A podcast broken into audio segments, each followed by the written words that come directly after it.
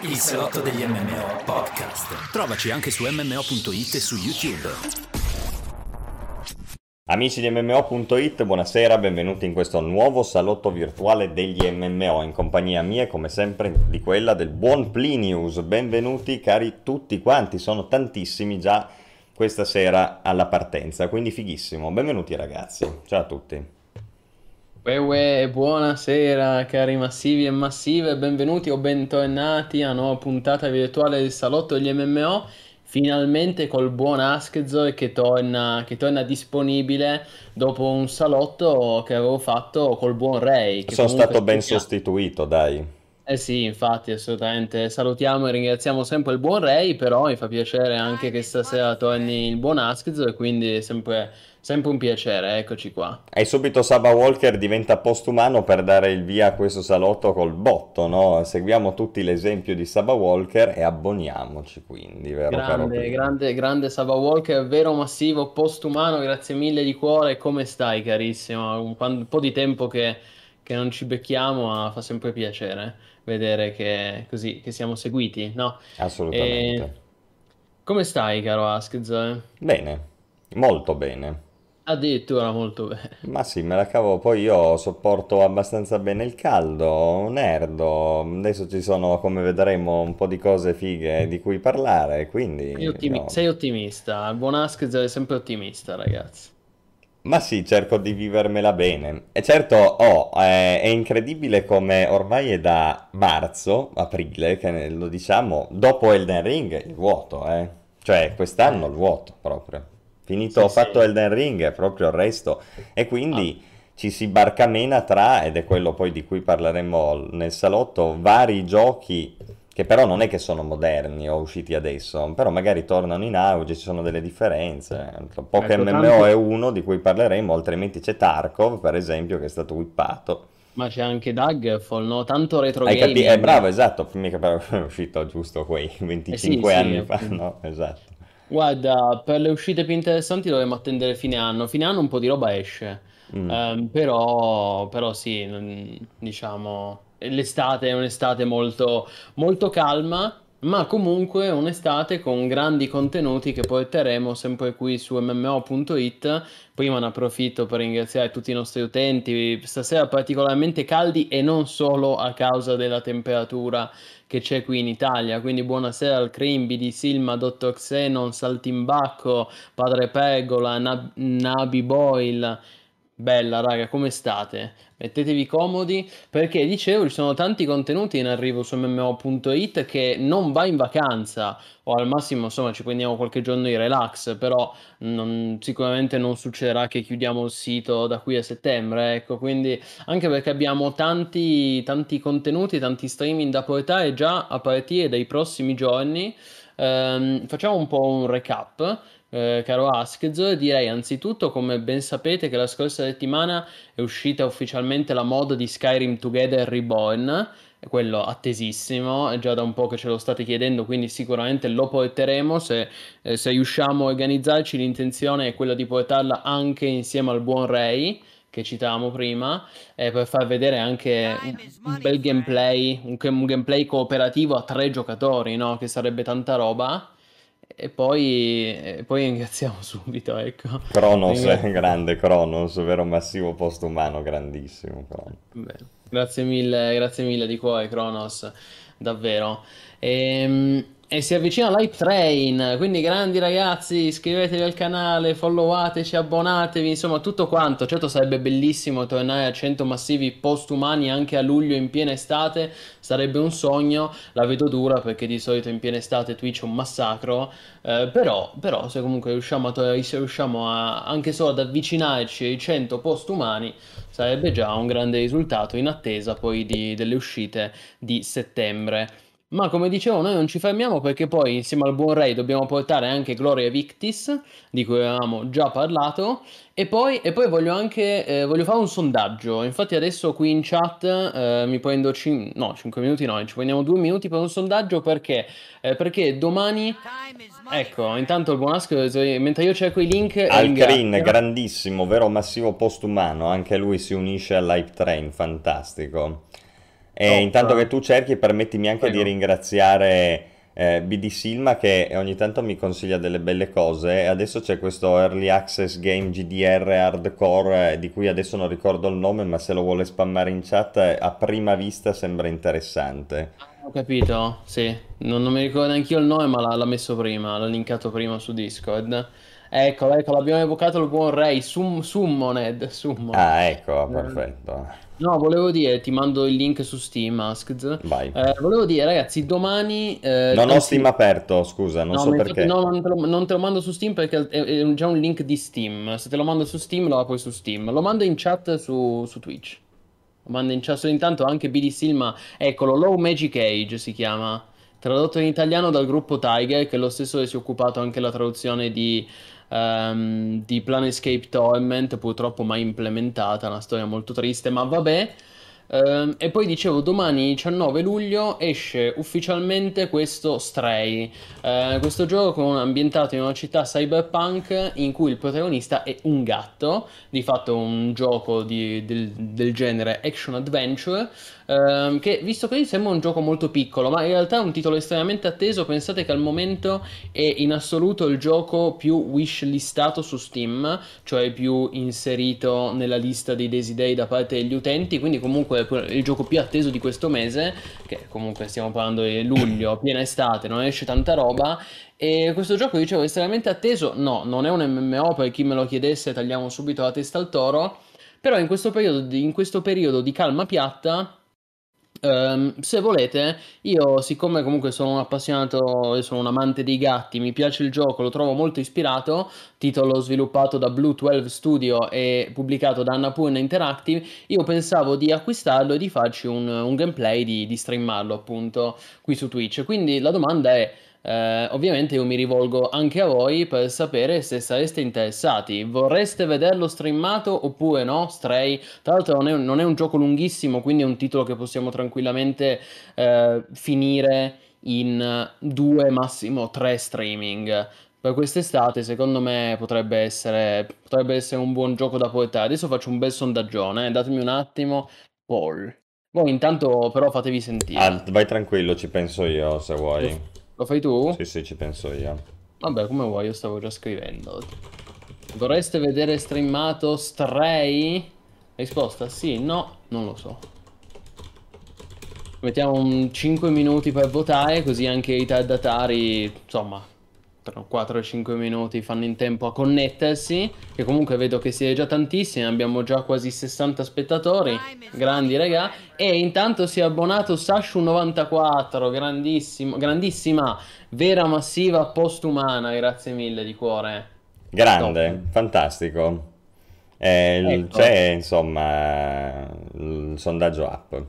Oh, benissimo, vediamo un po' Quanto? questo sondaggio. Interessa Stray, Stray, Stray streamato? Stray streamato, hai creato un'allitterazione difficile da dire. Ah, io voto piuttosto Diablo Immortal, voto. Piuttosto Diablo Sì, ho una Immortal. scusa per riportarlo. Eh, io l'ho messo per quello, no? È la, do- è la terza via, è l'opzione 3 GDR, quella più cattiva di tutte, no? Certo, certo. Ragazzi, muovetevi a, muovetevi a votare perché Askez si sa che fa le cose di fretta, per cui anche questo sondaggio non dura tanto. Due minuti.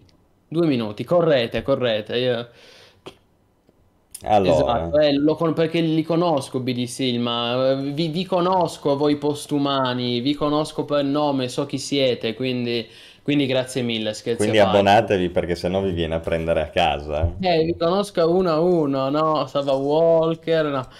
Va bene, va bene, scherzi a parte. Comunque Grazie sì, c'è un mille. po' di interesse per questo stray, tutto sommato, non tantissimo, diciamo un eh, 50-30, perché poi ci sono i voti troll del Diablo Immortal. Certo, certo. Va bene. Beh, dai, allora io... Se ehm, ti piace, se ti interessa, perché no?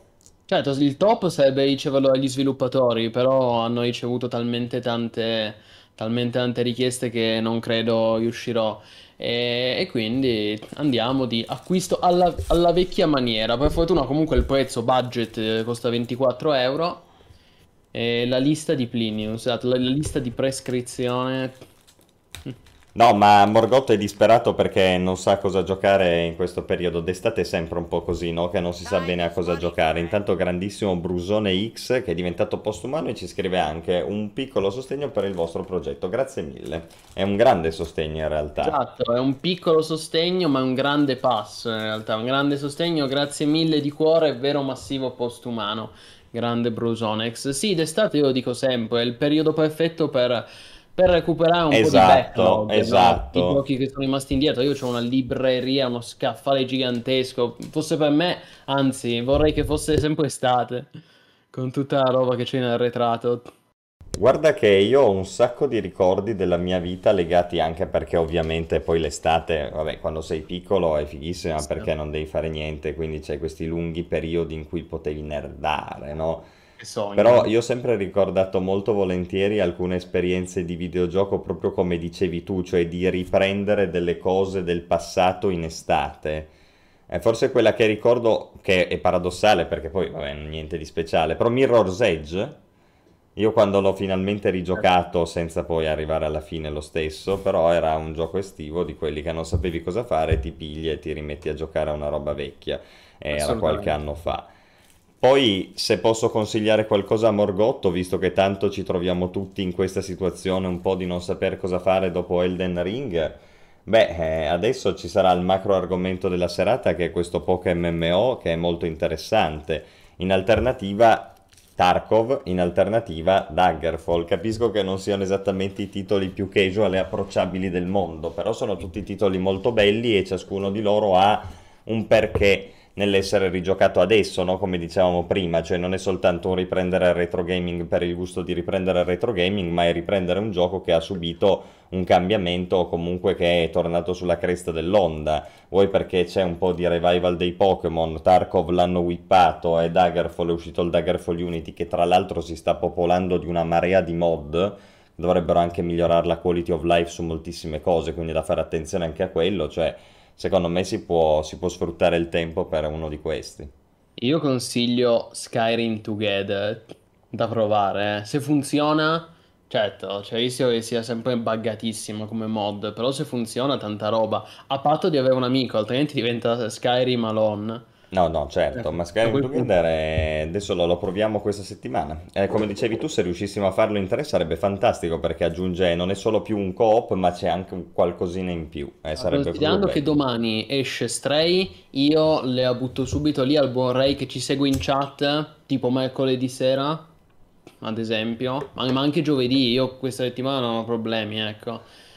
Comunque, Bene, sì, sì, sì, scaricatelo che ci prepariamo. Apple Razor vuole Daggerfall, adesso con calma vediamo, però sì, è bello, è Daggerfall. Certain Date, una sera Commandos, lol, interessante Commandos, non lo so se ho voglia di rimettermi adesso su Grandi Commandos. stream in nostalgia. Sai un Questi altro sono stream in proprio... nostalgia che ho promesso nell'ultimo salotto in cui abbiamo parlato io e Ray? Abbiamo parlato tanto di Skull and Bones e praticamente solo Black male. Flag, Eh, sì, ma io pensavo ancora più Sid indietro. Meier's Pirates.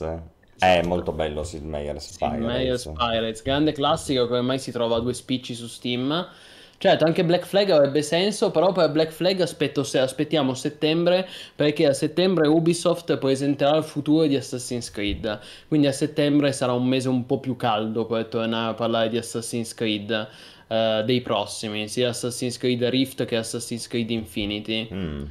Però sì, è un'idea. Per l'estate, se compare Sid Meier's Pirates è un gioco molto estivo, no? Molto È un'ottima solare. idea Sid Meier's Pirates, soprattutto Cari- visto che c'è questo revival per via di Skull and Bones, un po' del genere. Sì. Revival al ribasso, purtroppo, poveri noi, se consideri che persino Sid Meier's Pirates aveva più feature e più contenuti di Skull and Bones. Considera Però che c'è anche questa idea di Naval Action che dovrebbe diventare free to play, eh, per cui, come dire, il tema marinaresco va, va per la maggiore. ma pensa che giusto oggi ne parlavo perché ho chiesto in chat, noi abbiamo un sottocanale sul nostro bellissimo Discord, tra parentesi, se ancora non ci siete entrate sul nostro server Discord, come dicevo, che siamo, tipo, siamo tantissimi, siamo più di 700 e nel sottocanale di Naval Action ho chiesto ai ragazzi che lo seguono se c'è nessuna novità, se c'è qualche novità sulla patch del free to play e Black Panther ha risposto che dovrebbe essere rilasciato tra settembre e ottobre. Ah, addirittura. Imminente, certo, fine estate, non proprio estate, diciamo fine estate, inizio autunno, però comunque imminente, due mesi. Sì, speravo più verso luglio. Io sapevo a fine luglio, si vede che poi luglio. non ho più seguito. Eh. Adesso luglio, sì. Mm.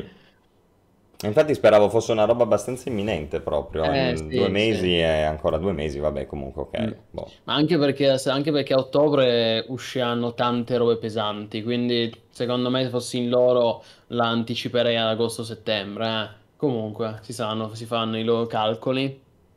Si faranno i loro calcoli. Va bene caro Plinius, direi che presentazione fatta, entriamo nel vivo, cosa dici? Direi di sì, per chi ci chiede un MMO, vedo che il buon Ray ha già linkato la pagina di migliori MMO. Comunque, ragazzi, come sapete, noi eh, nel salotto degli MMO ten- rispondiamo anche alle vostre domande, però solitamente facciamo una sessione di QA più avanti eh, nella seconda parte del salotto perché adesso abbiamo degli argomenti importanti all'ordine del giorno. Quindi direi che possiamo, possiamo entrare nel vivo. Anche Tamoil ci ricorda che ci sarà l'apertura di un nuovo server di Dark Age of Camelot ufficiale. Non lo sapevo, però è una bella notizia, quindi è sempre una bella notizia quando MMO classici vengono, continuano ad essere supportati e aggiornati. Quindi grazie so Tamoil. che qualche mese fa l'avevano fatto per EverQuest. Ah sì, beh, EverQuest fanno i cosiddetti Legendary Server cioè di fatto il modello sono i progression server un po' stile WoW, però in realtà li ha fatti prima, cioè EverQuest era tipo 6 anni che fa i progression server, sì sì, hanno un successo clamoroso per i vecchi nostalgici. Bene, per Parco Bio che mi chiede, io sono un fanatico del senza nome bianco, è il mio tabacco di riferimento. Si può mostrare? Non è che è vietato? Cazzo, no, no beh, non lo so. Sì. Vabbè, non lo so, mi viene il dubbio. Lo lasciamo, facciamo finta no, di... Twitch, Quando poi ci paga la McBaren che produce questo, lo, Twitch, glielo lascio... Abbi, no. abbi pietà di noi, Twitch. No, va bene, va bene. Scherzi a parte, entriamo nel vivo degli argomenti anche perché ce lo chiedono in chat. E Cantos chiede: Mi sono perso perché Pokémon MMO è nella scaletta. E eh beh, caro Askzor, spiegacelo tu perché Pokémon è nella scaletta. Allora, intanto scusate io, io se è partito un minimo di parola a lui. Mm? Non c'è, no, forse c'era un minimo di eco. Non c'è una ragione, eh, come dire, determinante per cui ne parliamo adesso. Però, appunto, eh, la scorsa due settimane fa, Cravo sì. aveva streamato Pokémon MMO.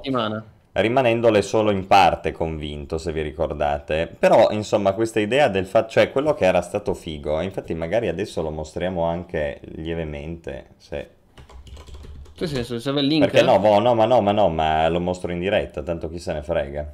Ah, così però. Ma sì, lo mostro in diretta e volevo farvi vedere quello che secondo me è stato particolarmente interessante. Ah, cazzo no, perché sono in un posto di merda e non posso tornare indietro, ho interrotto qui, merda. Diciamo Vediamo se linko... riusciamo a ritrovare un, uno streaming di Cravo. Sì, sì, non ti preoccupare, ti linko lo streaming di Cravo. No, perché è una cosa da non credere, nel senso che poche MMO te te lo dicono e tu dici. Allora, intanto, giusto, rispondiamo alla domanda, perché parlare di poche MMO adesso? Eh, per quello che ho detto all'inizio, ragazzi, dopo Elden Ring quest'anno è finita, per cui adesso che siamo in estate, c'è la stanchezza, c'è il caldo, c'è che la gente va via, secondo me poche MMO, considerando anche che è mobile, cross platform, su iPhone, su tablet, su Android, su PC, su quello che volete, è anche un gioco interessante per dire lo gioco quando sono in giro, lo gio- cioè è proprio un gioco d'estate, capito? Anche per il, il supporto per il quale è fruito, è fruibile. Dico Permette, dico solo una cosa, ho linkato in chat lo streaming di Kravuz.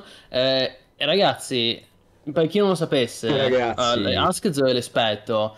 Io dico solo che questo è quello che sembra dal nome, cioè è l'MMO dei Pokémon. Eh, esatto, infatti... È esattamente quello che sembra ed è interamente giocabile in crossplay, esatto. come diceva Askz. Esatto, perché adesso il problema dello streaming di Cravo è che Cravo era nelle zone iniziali, ma io vi faccio vedere, beh, no, purtroppo non posso perché appunto sennò dovrei farmi una sbatta incredibile per tornare dove sono, però c'è questa eh, essenza da MMO che è strabiliante cioè il gioco è meglio di come uno se lo aspetta, perché già uno dice Pokémon MMO è il gioco di Pokémon, però virtu- con, in un mondo virtuale condiviso, ok? Cioè in, nella sua minima declinazione lo possiamo descrivere così. È il gioco dei Pokémon, solo che quando vai in giro vedi la gente. E infatti io volevo far vedere proprio questo, perché adesso Cravo è nelle zone iniziali e, la, e tra l'altro lui eh, ah, pensa, devo chiedergli una cosa che noto adesso nel suo streaming. Ok, ehm, lui è nelle zone iniziali e vedete, però c'è qualcuno, c'è qualche sprite. Tra l'altro, questi sono tutti personaggi customizzabili, sono tutti avatar. Ma più avanti, quando per esempio nella regione di Kanto si arriva alla capitale, che è Viridian City, da cui si prendono tra l'altro i traghetti per le altre città, cioè ma una roba da encounter di Guild Wars 2, penso che vedi 40 persone, 50 persone al contemporanea. C'è una quantità di gente che gioca allucinante e tra l'altro quello che è interessante è che il, il framework oltre perché il gioco va attraverso le ROM, ok? E poi lì ognuno deve decidere lui cosa fare di queste ROM e io più di questo non si può. Però il gioco è quello. A quel gioco lì viene sovraimposto un framework che è quello di Pokémon MMO online. E questo framework è fatto molto bene, cioè è estremamente sapiente. Poi voglio dire anche delle cose proprio sul gioco dei Pokémon in generale. Però il framework del Pokémon MMO non è soltanto dire sì, vedi gli altri, se vuoi ci fai i combattimenti e ci scambi Pokémon, ma crea all'interno del mondo virtuale tutto un ecosistema. Vedete tra l'altro qui in basso, ad esempio, nella schermata di Kravuz quanta gente c'è che esce dal Poké Center? Qua sì, in basso si vede, ad esempio. Crea tutto un ecosistema che funziona, crea un'economia, crea un supply and demand, crea il fatto che certi Pokémon sono più richiesti di altri perché c'è tutto un meta e quindi valgono di più e quindi bisogna farmarli, bisogna livellarli, c'è gente che li, bisogna briddarli, cioè non sono soltanto le feature del gioco base messe in un contesto online, c'è di più. E quel di più non è soltanto è il framework in sé, cioè il lavoro degli sviluppatori di Pokémon MMO, ma è anche il gameplay emergente che naturalmente si viene a creare nel momento in cui dai in mano alla community una cosa del genere. Quindi è molto interessante questo esperimento, ok? Dopodiché a ognuno deve piacere il gioco dei Pokémon di base. infatti un'altra cosa che volevo dire questa sera, anche al di là di Pokémon MMO in sé, è che questa è stata diciamo l'occasione anche per rivedere nel dettaglio come erano fatti questi giochi che voglio dire comunque ci avevano intrattenuto molto in, eh, in gioventù, no? E questi giochi in realtà sono giochi incredibili. Cioè, rivisti vent'anni dopo, adesso la, eh, il Pokémon MMO gira su, per esempio, Fire Red, che sono il, i, i, remake dei primi, no? I vari Pokémon rosso, blu e giallo che chiunque di noi avrà avuto in gioventù nel suo Game Boy. Eh, c'è stato il remake, lo sapete, quindi adesso ci si basa su quello. E questi giochi per quanto abbiano avuto delle piccole migliorie con il remake, hanno comunque una formula di base che è incredibile se tu pensi al fatto che fu teorizzata quasi 30 anni fa, ok? 20 e passa, 25 forse addirittura Pokémon i primi. Perché hanno tutto un sistema, certo, quello è quello che dicono tutti, no? La matematica dietro i Pokémon, il fatto che c'è il carta forbici sasso, il combattimento che comunque è interessante. Tra l'altro questo Pokémon MMO, il framework migliora molto l'IA, il gioco è più difficile in realtà di quello base, ok? Un po' più difficile. Ehm, quindi c'è tutto il theory craft, da andare a farmarsi i Pokémon, da scambiarli, tutto quello che rende bello, che, che solitamente si dice, c'è, giusto? Però raga, se voi pensate che questi giochi sono giochi del 96, mi pare, quando è che è uscito Poké il primo? Come Daggerfall.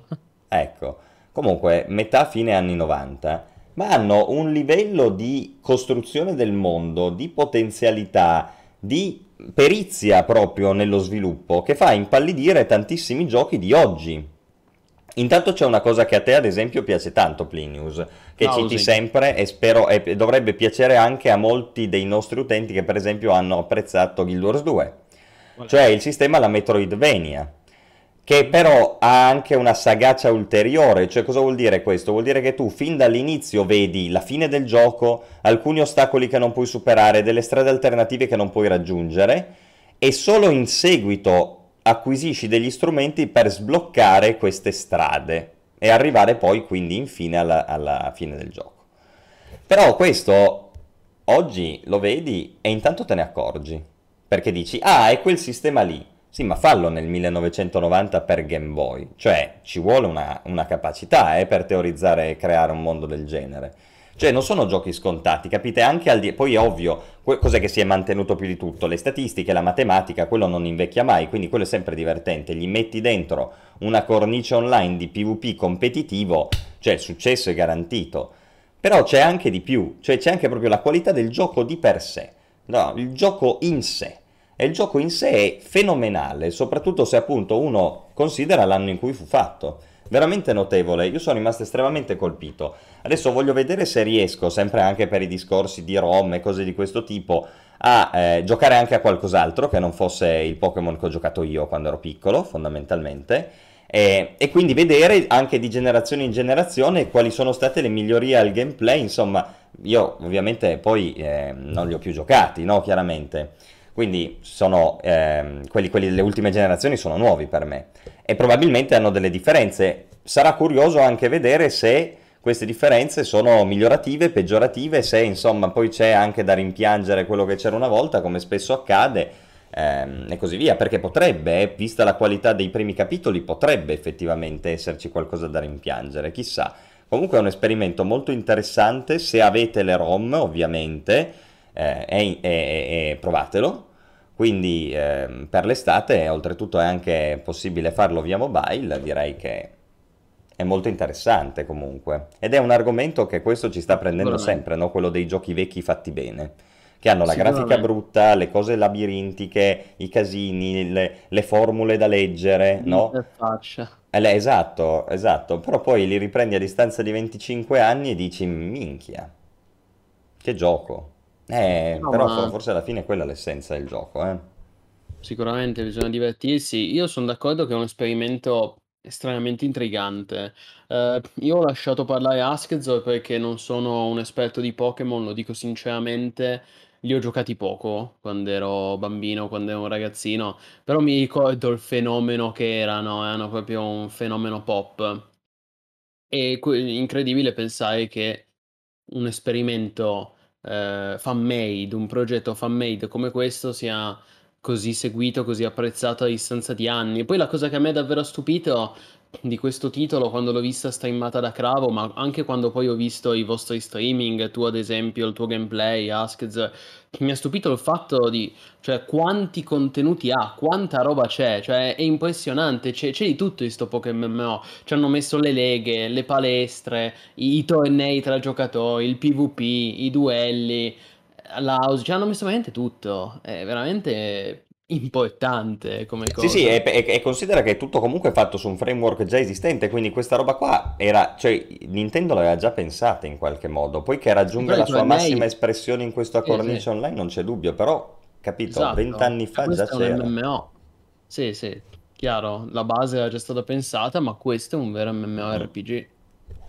Non c'è dubbio, non c'è dubbio, è un vero MMORPG. Eh, devo ancora vedere, e questo poi sarà ciò che farà, eh, come dire, le, mm, rimanere no, alle sabbie del tempo, non decadere di fronte alle sabbie del tempo, il Pokémon MMO, qual è il contenuto in-game, se c'è un PvE, al di là delle semplici sfide, ecco, eh, che, che, voglio dire sono quelle che conosciamo noi che si facevano col cavo attraverso il Game Boy, solo che adesso si fanno online però da quello che leggevo c'è anche qualche contenuto PvE da fare in gruppo, quindi mi incuriosisce molto.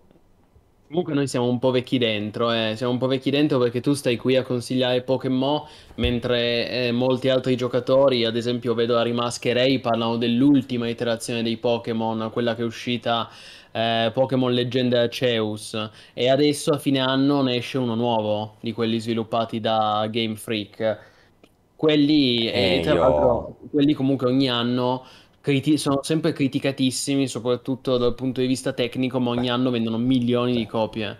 Eh, sì, quello che si chiama Scarlatto e Violetto, il nuovo che deve uscire quest'anno. Pokémon Legenda Arceus è uscito a inizio anno e già si sa che questo stesso anno, a fine anno, ne uscirà un altro. Cioè, addirittura più di un capitolo l'anno, cioè che già noi di solito critichiamo, no? Quelli, non so, tipo FIFA, i giochi a cadenza annuale, qui addirittura ne esce più di uno l'anno, che, che è clamoroso come cosa.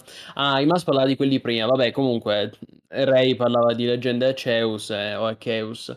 e quindi so, il mio è un discorso in generale, ecco, vendono un fottiliardo ogni volta, anche se Spada e Scudo, ecco appunto, vedete, che monnezza, è una merda, sono sempre criticatissimi, però finché vendono milioni, conti Game Freak continua a farli. Perdonami, ma Certain Death 84 mi ha triggerato un ricordo incredibile. Ah, Nel sbloccato un 97 ricordo. uscì Interstate 76, molto sottovalutato. E io me lo ricordo da bambino. Per una semplice scena che penso fosse all'inizio, dove c'era un personaggio che si appoggiava a una macchina e la faceva ballare dal finestrino. Se- dimmi se è vero. Non ho capito bene cosa c'entra con Pokémon, Non lo so, però... però è nel lui, lui l'ha detto e a me ha triggerato perché Interstate l'avevo visto, penso giocato da mio padre. Bene, ti ha sbloccato un ricordo, come si Eh, suol dire, fa piacere. Beh, che è classicone comunque del passato. Mm. Pian piano cerchiamo di portarli tutti nei nostri stream in nostalgia, però c'è tanta roba da portare No, eh, per chi vuole poi... conoscere il passato. Però sì, cioè ci sono, ci sono delle, ci sono delle perle nel passato che vanno conosciute e la cosa straordinaria è che ormai il passato è veramente passato, nel senso che vent'anni sono tanti. Eh, anche 30, sì, Eh, sì, infatti. sì. Mm. Per Eh, non cui... sembra, eh, perché sono cose che noi ci ricordiamo, cioè 30 anni fa no, però giochi degli anni 2000 io me li ricordo molto bene, Per molto cui, bene. capito, è, è- è proprio un tempo lungo. Eppure, mm, eppure si mantengono. Eppure ci sono formule che vanno benissimo ancora oggi. E infatti poi, per carità, è quello, quello per cui Eh, si criticano i Pokémon di adesso. eh, la formula è sempre la stessa, diceva anche Ray, il gameplay loop alla fine però ti prende, cioè sono effettivamente variazioni dello stesso. Eh, sintomo del fatto che l'avevano imbroccata perfetta fin dall'inizio. E in No, effetti, se certo, voi rigiocate a questi, ve ne rendete conto, eh. Cioè, per me è incredibile, è stata una rivelazione. Io poi non vorrei dire, ma tra qualche anno saremo qui a festeggiare i vent'anni di Crysis. Eh, Tra qualche anno. Però, però non manca tanto, eh, cioè per dire. E quello è anche stato un salto avanti, uno step up tecnologico impressionante per l'epoca. Comunque, mm? Pensa. Certo, se tu mi dici 20 anni di Crisis, ma allora nel 2027, Sì, 8, sì, 27. 27 vorrò vedere dei giochi con una grafica pazzesca, perché se a me bambino, adolescente nel 2007 mi avessero detto guarda la grafica di Crisis, immagina cosa sarà tra 20 anni, io mi sarei immaginato, capito, delle robe fotoniche, e invece poi non è stato tanto così. Sì, oddio, bisogna dire che i AAA stanno puntando tanto sulla grafica, forse fin troppo, come diciamo spesso, però Il punto è Crisis, quello che è stato, la capito? fisica, È certo, non solo la tutto, grafica, tutto. tutto, gli alberi che cadono, il il barile che perde l'olio, cioè Certo, qualsiasi certo. cosa. Me lo ricordo molto bene. E vabbè, altro da dire su No, no, volevo solo presentarlo visto che ne- l'aveva streamato Cravo e appunto metterlo sui radar di quanti sono in grado di fruirlo e ne hanno interesse, ecco. E a questo punto mi sembra di capire che lo, lo streamerai anche tu. Non lo Cioè so, sei... vediamo questo. Ah, ok. Ok, no, credevo, dato che ne parlavi con così tanta passione e impeto. Lo... Adesso mi andava di farlo vedere e di parlarne un po' a livello giornalistico, Ah, giornalistico, paroloni qua, eh. chiamiamolo così. Ma, ma tu lo chiami. Pokémon o Pokémon? MMO, devo dire. Ok, anch'io dico Pokémon mentre Cravo dice Pokémon, Ho capito. Pokémon. E Ray chiede un breve commento sul nuovo teaser del Signore degli Anelli. Mi ha fatto vomitare, caro Ray. Mi ha fatto vomitare. E tra l'altro io ho letto un sacco di gente nei commenti. Poi ho parentesi brevissima, eh, due minuti. Eh, anche perché, vabbè, tanto stasera non è che abbiamo tantissime cose di cui parlare, no? Quindi ce la possiamo prendere. Vuoi che la, mostri- vuoi che la mostriamo in sottofondo? Ma sì, se c'è questo interesse, Ma perché sì, no? dai, prendiamoci 5 minuti. Allora, devo solo, dovete solo da- darmi un attimo che lo trovo. Voglio, voglio linkare il trailer ufficiale, non, non i vari video Ma si parla che... della serie Amazon. Se proprio lei. È uscito il nuovo trailerone. Stavolta non un teaser trailer, proprio trailer di due minuti e mezzo. Che linko in Mhm. chat e che come al solito tu prenderai dalla chat. Eh, allora, allora. Ehm, Poi- poi ammesso che non, non è per niente fedele al Signore degli Anelli e eh, a livello di lore chi, ehm, chi conosce, chi, chi conosce bene eh, il materiale originale di riferimento di Tolkien già, già ha drizzato le orecchie e già ha storto il naso. E questo vabbè, poi, poi mettiamoci, mettiamoci il cuore in pace, partiamo dal presupposto che eh, dal punto di vista narrativo e della sceneggiatura non sarà mai fedele alle opere di Tolkien, perché è un'opera creata da Amazon, fatta per piacere alle nuove generazioni e soprattutto fatta per eh, i soliti discorsi di agenda, che serie TV che deve avere certi parametri, eccetera, eccetera. Ma anche al di là di questo, io nei commenti di questo video ho letto tanta gente che diceva: Eh sì, è vero, la sceneggiatura, la narrativa, i dialoghi probabilmente saranno terribili. Però tecnicamente tanta roba, complimenti. Io lo guardo e dico, raga, ma è fintissimo. Cioè, è, è una serie che, TV che esce nel 2022 ed è, è- è proprio è finto, cioè sono effetti speciali lontano un miglio, laddove io ancora oggi mi riguardo la trilogia del Signore degli Anelli di Peter Jackson e ciò che la rende così bella a distanza di vent'anni è proprio il fatto che non è invecchiata di un giorno, cioè è ancora bellissima oggi, eh, eff- è, realistico. Quando, quando entrano nella foresta, stanno davvero in una foresta, invece qui è tutto finto. Cioè si vede proprio che, non lo so, ecco, è tutto patinato. Mm, e soprattutto non, non- non è il Signore degli Anelli, cioè eh, il Signore degli Anelli è un'altra cosa, c'è questo feeling, c'è questo feeling patinato, perfettino, non è il Signore degli Anelli,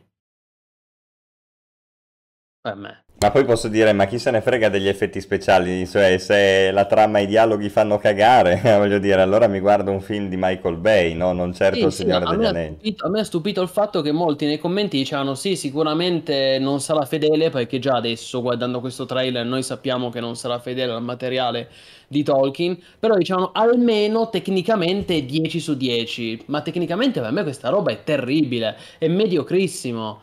C'è Cioè, è un una roba finta, è pezzo... proprio è proprio l'esempio di ciò che non funziona nell'industria del cinema di oggi.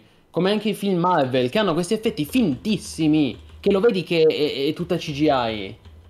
Sì, qua, questo, Eh. questo, il- la pietra Mamma che si mia, spacca esatto, qui è bruttissima. bravissimo, quella roba del ghiaccio, ma è una monnezza. Ma voi, and- ma voi prendetevi la Compagnia dell'Anello o le, le due torri, film Qua di vent'anni fa. finto, guarda che roba, sì, incredibile, è proprio No, finto. fintissimo, raga.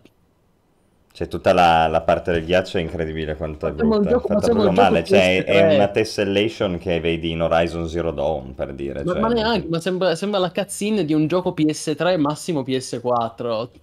Sì, sì, sì, sì, sì, sì, è bruttissimo, il ghiaccio è fatto veramente male. Per me è imbarazzante. E anche quando spacca la pietra è brutto, c'è una brutta Sì, animazione, vedi che si spacca in due, è brutto, insomma, è fatto male. No, poi nel senso, ognuno guarda- si guarda quello che vuole, è il solito discorso. E anch'io la guarderò, almeno l'inizio lo guarderò per una questione di cultura, di- così sono curioso, Sì, di però essere dentro nel mondo. Eh, nello, nello zeitgeist No. odierno, che brutti tempi che viviamo, caro Ask. Però Però sai, io devo dirti, a me possono mettere tutto il ghiaccio finto che vogliono, purché poi sia una cosa bella sul lungo periodo, capito? Cioè, è quello il discorso. A Sì. parte il fatto che tanto Amazon, cosa vogliamo aspettarci? Ma questo è un discorso generale, no? Posso tranquillamente perdonare il fatto che sembri finto, sia brutto, Certo. se poi mi suscita delle emozioni a livello mentale, perché alla fine quello mi interessa, no? Le cose memorabili non sono l'effetto speciale, la No, cosa capito, memorabile però- è poter discutere di un'opera a distanza di tanti anni dal suo rilascio, come per esempio abbiamo fatto prima con poche MMO, no? Tanto ma per son- dirne uno.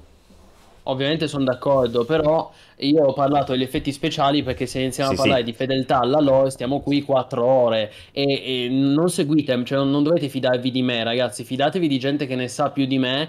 Su YouTube ci sono delle analisi di 5 ore, ci sono dei video che analizzano questo trailer, analisi fatte da esperti del Signore degli Anelli che durano 5 ore. Allora c'è gente che ne sa più di me. E poi io se devo analizzare quello che vedo da un punto di vista puramente artistico, stilistico, io dico, eh, questa immagine, guarda, io dico, prendiamo questa immagine che anche qui linko in chat, si vede? Ecco, io dico, prendiamo questa immagine e io dico, ma questi, ma questi chi, chi sono questi? Perché hanno le decorazioni di Natale in testa? E perché è tutto così finto? La stai vedendo l'immagine? Cioè, sì, sì. Cioè, cazzo, hanno letteralmente le decorazioni di Natale in testa gli hanno messo a questi. A parte il fatto che bisognerebbe aprire un capitolo enorme sul fatto che gli Hobbit o gli Harfoot comunque non dovrebbero essere di colore, c'è tutta una questione di Tolkien.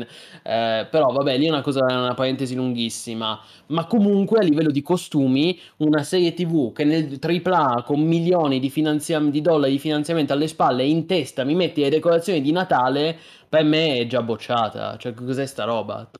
È come quando presentavano Radagast nell'Hobbit con eh, i capelli sporchi di, di sterco dei piccioni, voglio dire, è ridicolo, no? Era fatto meglio, almeno lì aveva, aveva un senso nella lore, perché comunque Radagast in quanto Comica reliquo stupido. Tre... Sì, ok, va bene, si può piacere o non piacere, però aveva un senso nella misura in cui Radagast è uno stregone a stretto contatto con la natura, col mondo degli animali.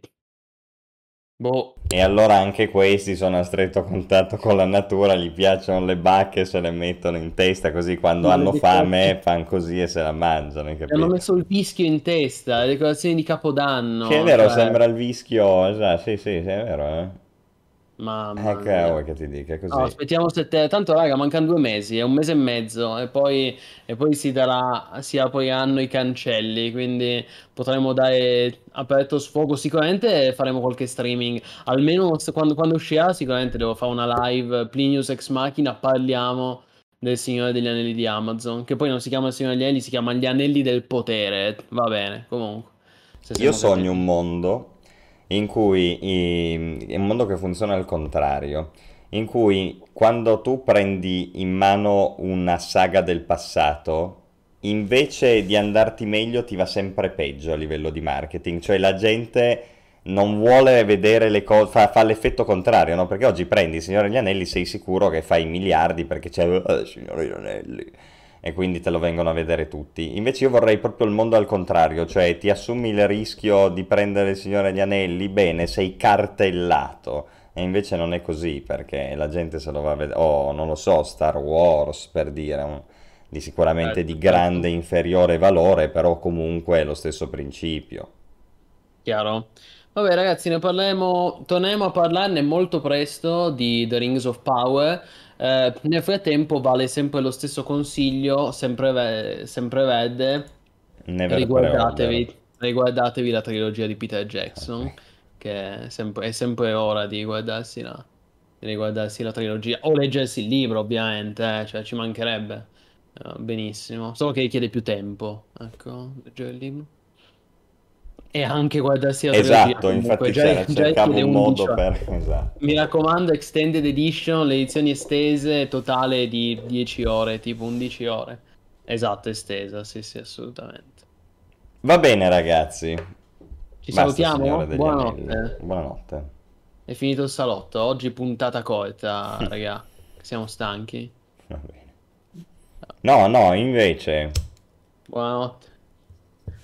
Scherzi a parte. Vai di intermezzo, facciamo intermezzo che qua sono scatenati. Intermezzo cosa Amazon, sì. l'abbiamo già fatto con Amazon, madonna, non mi fai dire altro perché sono solo parole negative, Askez. Allora niente. Come direbbe Legolas, il mio cuore è ancora troppo addolorato.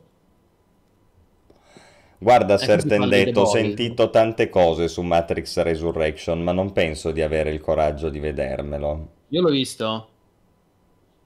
Ma allora, allora, solo che se ne parlo devo fare spoiler. Vabbè, senza fare spoiler. Allora, io sono d'accordo sul fatto che Matrix Resurrection è un'operazione geniale nei primi 45 minuti. Perché nei primi 45 minuti è tutta una presa in giro, una presa per il culo dell'operazione commerciale appunto di Matrix eh, poi però, dopo, mi, mi spiego, non voglio fare spoiler, però, raga, dopo i primi 45 minuti torna a prendersi sul serio e, e diventa esattamente ciò che non doveva essere, cioè Matrix, letteralmente il nuovo Matrix, quindi per me Per me no, nel senso coraggiosi i primi 45 minuti, però il problema è che poi li rinnegano. Qui i primi 40, quanti sono? Quei primi 40 minuti li rinnegano. Allora, se tutto il film fosse stato come quei primi minuti, io avrei detto chapeau, che coraggio, hanno fatto una trollata nei confronti del pubblico per far capire che oggi nel 2022 non puoi riproporre Matrix 4. Eh, invece poi rinnegano la parte iniziale e torna ad essere il Matrix che, che si supponeva che fosse, quindi, quindi per me, con, tra l'altro con scene, con scene action mediocri, e quindi per me è lunghi, tra l'altro lunghissimo, anche lì un film di due ore e mezza che poteva tranquillamente durare un'ora in meno con dei combattimenti lunghissimi. No, cioè, per me no. Eh, io, io l'ho visto Set in Death, quindi posso spiegare sì, sì, no, ma si riferiva a me, si riferiva a me, io non ho mai visto, ma io non guardo tanto cinema, quindi raga, non so. Certo, Vabbè. va bene.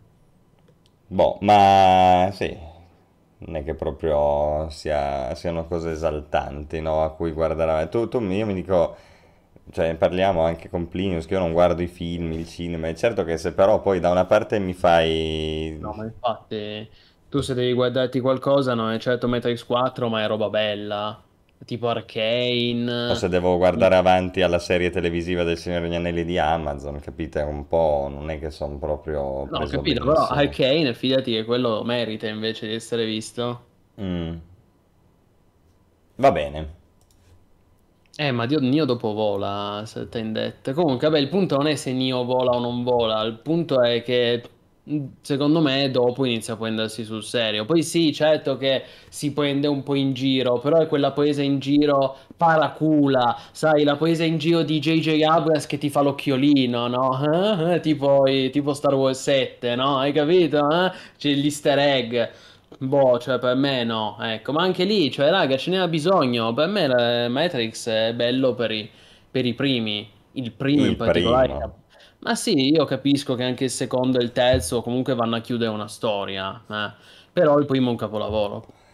Ci sono delle cose interessanti nel secondo e nel terzo, si, si può, si, qualcosa è salvabile, qualcosa è molto sagace, la figura dell'architetto è molto sagace, ad esempio, comunque. Diciamo che, vedi, il secondo è quello, e questa è anche una cosa interessante, no? Se tu ci pensi. Sì. Perché noi adesso siamo abituati a vedere a questi prodotti come a delle money grabbate totali, no?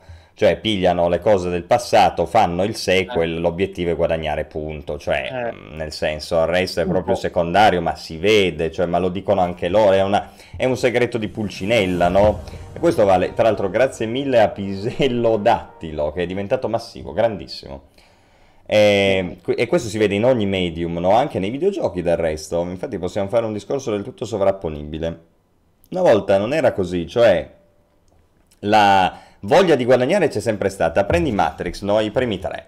Allora hanno fatto Matrix 1, poi hanno detto, oh, pensa, perfino Deus Ex puoi fare un discorso del genere. E dicono, ha avuto un successo incredibile, la gente reclama il seguito, la storia comunque è fatta per essere ulteriormente espansa, facciamo la money grabbata. Cos'era Matrix 2 e Matrix 3? È vero, sono delle monete... Oh, Deus Ex 2 Invisible War, per dire, no? Mm-hmm. Certo, sono... che era uscito anche per Xbox, guarda che è del tutto sovrapponibile. Erano, è vero, delle money grabbate, però non erano dei prodotti proprio di merda, capito? Cioè qualcosa da dire ce l'avevano lo stesso, si manteneva un minimo di decoro, non era tutto... e soprattutto non c'era questo alone dietro del messaggio che deve essere fatto passare e vuoi che questo sia un messaggio a sfondo politico e vabbè, ma vuoi anche che sia un messaggio a sfondo economico, cioè io faccio il film perché so che certe cose tirano all'audience di oggi e quindi il mio obiettivo è quello di guadagnare adesso, subito. E queste robe si vedono costantemente, si vedono nell'arte, nella letteratura, nel videogioco, si vedono nel cinema. Quindi è così. Cioè il, il fatto che... ma pensate a Mass Effect Mass Effect hanno fatto tre giochi di cui l'ultimo rasciato, uno più bello dell'altro. Poi, certo che al terzo ti rendi conto che eh, l'avevano rusciato e anche lì ti arriva la money grabbata dove non te l'aspetti. Però sono prodotti salvabili, cioè, certo che c'è l'intento economico, lo si vede, è palese. Giochi a Mass Effect 3, lo finisci senza DLC, qual è? Cioè, prima cosa che ti viene fuori è EA è il simbolo del dollaro. Però è un bel gioco, però è bello, cioè però ha qualcosa da dire in più rispetto al mero andiamo a fare questi, questi, giochi su questo target perché sappiamo che questo target su questi giochi ci dà tot soldi, che è il discorso che viene fatto oggi, capisci? Quindi c'è sempre stata la febbre del denaro. Per, ti sto dando ragione con questo quando tu mi dicevi di Matrix 2 e Matrix 3 che sono certamente sì. inferiori, però hanno un loro perché. No, ma assolutamente. Secondo me sei persino troppo severo nel definirli money grabbate, cioè money grabbata per me è, più, è una definizione più, più grave. Eh, sai, una money grabbata per me è Sacred 3. Se ve lo ricordate, Sacred 3, quella è una porcheria, una schifezza fatta solo per lucrare sul nome del brand. Um, Matrix 2 e Matrix 3 comunque andavano a chiudere, a espandere e poi a chiudere una storia che effettivamente aveva un senso perché era molto complessa e molto stratificata. Tra l'altro dico, meglio, per me meglio il terzo del secondo, nel senso che io li ho rivisti entrambi recentemente e il peggiore per me è il secondo Matrix Reloaded. Il terzo almeno chiude la storia, Matrix Revolutions. E poi vabbè, insomma. E quella è un'altra cosa che comunque secondo me è giusto dire perché poi noi qua facciamo MMO IT e quindi eh, a me è sempre piaciuto cercare di rapportarmi col nostro pubblico nel tentativo di dare delle chiavi di lettura, ok? Cioè cose a, da, eh, a cui prestare attenzione. E questo non vuol dire che siano le cose fondamentali, le cose giuste, però semplicemente cercare di trovare alcune domande da farsi quando si fruisce di un'opera per riuscire ad avere un giudizio un attimino più completo, no? dei dettagli a cui fare attenzione. E a proposito di questo, secondo me, quello di cui tu ti accorgi è che laddove il money grab, tra virgolette, c'è sempre stato, cioè, per esempio, no? se tu pensi agli anni 90, Doom ha avuto un successo planetario, figurati io che critico Doom, no? Per dire. Cosa hanno fatto? Hanno fatto espansioni, le mappe, il Plutoni Experiment, cioè ci hanno milcato su, capito? Hanno fatto Doom 2, hanno fatto Quake, Quake 2, Quake 3, eccetera. Però Qual è la differenza? Che è vero che era un, mon- un real tournament, un real tournament 2003, 2002, 1000. Vabbè. Quindi c'è sempre stato questo discorso, però prima si aveva coscienza di quello che si voleva proporre al pubblico. Cioè, dicevi, io ho fatto Doom, il pubblico vuole questo, io gli do questo, more of the same, ok? Cioè, sai che se prendi questa roba qua, avrai questa roba qua e sarai contento se vorrai avere questa roba qua. Un discorso del tutto onesto e limpido, ok? E la libertà creativa di chi faceva questo genere di opere non era frustrata, perché comunque lui sapeva che proponendo quello per cui era diventato forte aveva successo e lo faceva volentieri. Certo, poi uno poteva discutere su quanto questo fosse un atto creativo, perché fa il more of the same, la creatività va sicuramente in secondo piano, ma non la qualità perché comunque l'autore diceva quello che voleva dire, cioè si basava sul suo pubblico e su ciò su cui era bravo per fare un prodotto che poteva anche essere il 2, il 3, il 4 e il 5, ma pur sempre quel prodotto era. Invece quello che io vedo spesso oggi è che anche prodotti del passato, che soprattutto prodotti del passato che vengono ripresi, sono completamente cambiati per metterli eh, a loro agio con i tempi che corrono. Cioè si, si, si attua non più un more of the same, ma un money grab che anzi vuole cambiare la natura del prodotto da cui parte per fare in modo che si guadagni anche su un target che normalmente non avrebbe fruito di quella roba lì. Cioè è come se a un certo punto fanno Doom 4 e Doom 4 è un'avventura grafica perché in quell'anno lì, in quel mondo parallelo, tirano le avventure grafiche. Capisci il discorso? Cioè si snatura l'opera, laddove invece una volta più o meno l'opera era quella, era 2, era 3, era 4, sicuramente era meno di valore del primo, però era quella roba lì. Invece adesso tu hai quella roba lì, ma che è completamente diversa, spesso afferisce tutto un altro target perché deve piacere anche a chi l'opera originale non l'ha mai vista o non avrebbe interesse nel, nel fruirla. E questo è un gravissimo problema perché è proprio il modo con cui si stupra una feature, una, una, un franchise solitamente che ha una storia e una sua rispettabilità ed è il motivo per cui io dico costantemente lasciamo che le leggende vivano nel loro tempo senza cercare costantemente di cambiarle per metterle no, a, a, fruire di un target che è quello contemporaneo. Vaffanculo. Chiaro. Ecco, per, per, come chiosa. No, vabbè, si sa che sono d'accordo, hai saputo che viviamo in una fase di eh, in una fase del mercato che predilige il cosiddetto marketing, la nostalgia, no? Quindi rema- edizioni remastered, remake, eh, su cui tra l'altro io in questi giorni ho- mi sono anche trovato a discutere su YouTube, nei commenti con altre persone. Io ad esempio ho il dente avvelenato riguardo al remake di The Last of Us, ne avevo già parlato se ricordate, perché per Lo me... citano anche in chat, quindi vai tranquillo. Ah, ecco, perfetto. No, vabbè, brevemente, poi passiamo al, al prossimo argomento che è grosso, perché io, per, per me, cioè, la- il remake, l'opportunità di sviluppare un remake va benissimo per un gioco che oggi sia def- difficilmente giocabile e difficilmente reperibile. Quindi un gioco di 20 anni fa, un gioco di 30 anni fa, potrei citare Mafia, Planescape Torment, Deus Ex, Final Fantasy VII, eh, Soul River, sarebbe anche fighissimo. Ci sono tanti giochi che avrebbero bisogno di un remake. Diablo 2, di- che per fortuna l'hanno fatto. Eh, però non mi puoi fare un remake di un gioco che è uscito praticamente l'altro ieri.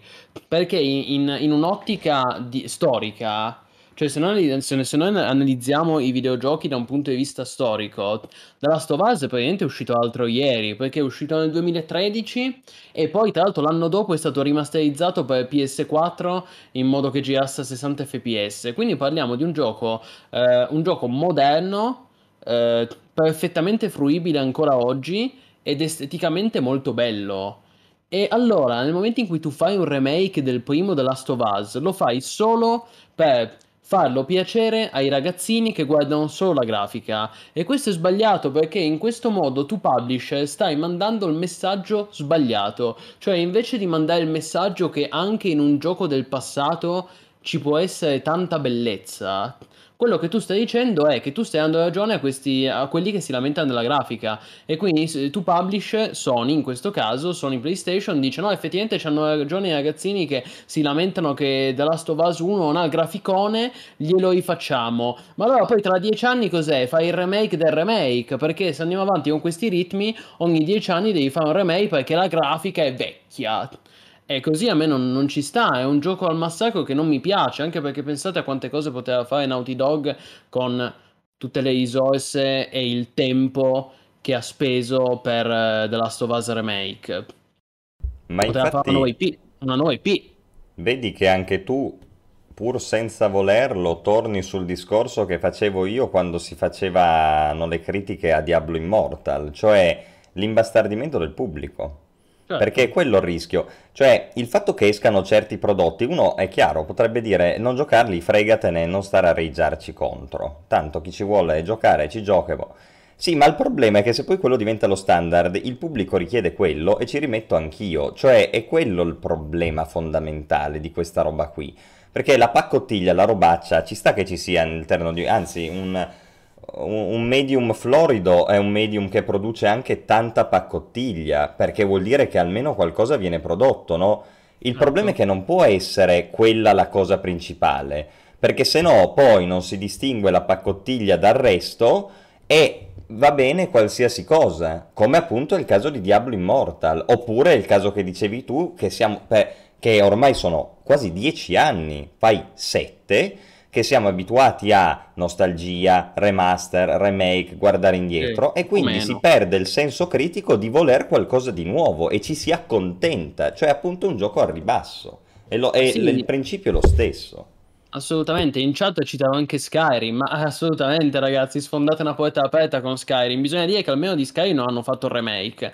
Però è vero, cioè è dieci anni che Bethesda fa edizioni rimasterizzate di Skyrim laddove, ne- laddove invece se ne sentirebbe molto di più il bisogno di edizioni rimasterizzate di Oblivion, di Morrowind, di Daggerfall. Ed è incredibile che ci pensino i fan e Bethesda rimasterizza solo Skyrim perché ovviamente è quello più facile, cioè il, il lavoro minore. Tu pigli Skyrim, rifai due texture, voilà, lo ripubblichi a 60 fps e hai l'Anniversary Edition, Special Edition, Sarcazzi Edition di Skyrim. Vende, sì perché continua a vendere, però non è quella la via per il futuro. E laddove, laddove invece poi una cosa che invece Bethesda dovrebbe fare, cioè Skyrim Together non la fa e quella è la cosa paradossale che per come la vedo io invece di fare 10 master di Skyrim dovevano fare Skyrim Together e renderlo renderlo un'espansione ufficiale, una patch, un aggiornamento gratuito. Puoi anche farlo questo regalo per il tuo pubblico con tutto quello che ha venduto Skyrim. Parliamo, parleremo di tipo 20 milioni di copie vendute. Tu fai per allora annunci per i 10 anni di Skyrim per festeggiare il decimo anniversario di Skyrim eh, mettono Skyrim Together ufficiale. Non che mi fai l'ennesima remaster con le texture riciclate, cioè basta anche lì bisogna guardare il futuro e se il futuro è Starfield tra l'altro sono anche un po' bisogna vedere come sarà questo futuro ecco. Guarda mi vengono veramente in mente tantissime cose da dire a questo proposito.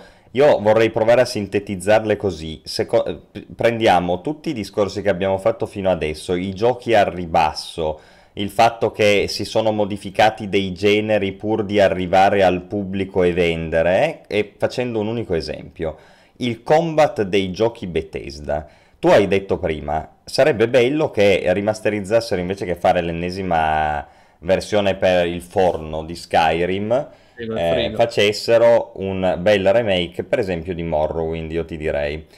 Oblivion, Se voi avete seguito gli streaming di Daggerfall che ho fatto ultimamente, la prima cosa che salta all'occhio a un giocatore moderno è che il combat è molto strano, nel senso che tu swinghi la spada 300 volte e il mob non viene hittato, ok? Cioè non c'è questo feedback diretto dei colpi. E ovviamente qual è il problema? Che oggi questa roba qui viene vista male. Tra l'altro notate che è la stessa di Morrowind. Qual è il discorso che sta dietro le quinte? Morrowind e Daggerfall sono due giochi che si basano sui dadi, come Dungeons and Dragons, quindi il fatto che tu colpisca un mob dipende dalla tua chance per colpire. Se la chance per colpire non entra, tu il mob non lo hitti, punto. Questa chance per colpire è influenzata dalle statistiche, fondamentalmente, e quindi il gioco di ruolo è salvaguardato al 100%, no? Perché hai la matematica, hai le statistiche, hai la crescita del personaggio, poi che si svolga in prima persona, in terza, col party, a turno, in tempo reale, non importa. Quello è il gioco di ruolo, ok? Bene. Problema è che poi arriviamo al 2006 con Oblivion e eh, all'epoca non, eh, non, si poteva più proporre un combat così perché erano usciti gli sparatutto come Half-Life 2, come Doom 3, erano usciti Far Cry, la gente voleva sparare il feedback, le cose e quindi cosa hanno detto quelli a Bethesda? Modifichiamo completamente il combat, semplifichiamolo e da Oblivion in avanti il combat dei giochi Bethesda è quello che conosciamo tutt'oggi. Cioè non è più quello a hit chance, ma semplicemente il danno che viene modificato in base alla tua uh, pro efficiency, no? a quante skill hai rispetto a una certa abilità. Eh, al, addirittura, no, se tu ti ricordi, per esempio, Oblivion già permetteva l'attacco caricato, che se, quindi era action, no? la, la skill del giocatore influenzava direttamente la statistica, il numero dietro, ok? Perché è stato fatto questo, ovviamente? Per quello che dicevo prima, perché la gente aveva in mente un'altra cosa e quindi si è completamente snaturato il genere per massificarlo e darlo a un pubblico più vasto, già da Oblivion. E poi vi dicevano, no ragazzi, state tranquilli, Fallout 3 non sarà Oblivion con le pistole laser. E uno si immagina se ha giocato a Fallout 1 e a Fallout 2 certe strutture di gioco che, voglio dire, assomigliano molto di più a Daggerfall rispetto a Oblivion. Cosa è uscito fuori? Oblivion con le pistole laser. Tra l'altro forse uno dei giochi peggiori in assoluto di quelli Bethesda. Quindi, cosa è stato fatto qui? È stato stuprato il genere, stuprato il, ehm, la, la lore, il franchise, per farlo piacere alle nuove generazioni e infatti moltissimi ti dicono io uno dei ricordi più belli che ho del mio, della mia storia di videogamer è quando sono uscito da Fallout 3 dal Vault e ho visto davanti a me il mondo. Quindi hanno formato una generazione con questo cambiamento. E adesso Giochi come Daggerfall con le formule, la matematica, i numeri, che hanno un loro genere completamente diverso rispetto a quello action, con una sua rispettabilità, vengono assimilati a quei giochi lì e la gente storce il naso, perché il pubblico è disabituato, perché il pubblico è stato assuefatto da questo gioco al ribasso. E lo vediamo con questo esempio, che condensa in sé tutto. Poi, la domanda è, è meglio avere un combat così o è meglio avere un combat cos'ha? Cioè è meglio avere action o è meglio avere Ichan? Chi se ne frega? Sono due robe diverse. Uno è un gioco di ruolo più tipico, tradizionale, pensato, l'altro è un action RPG, una sorta di sparatutto con le statistiche.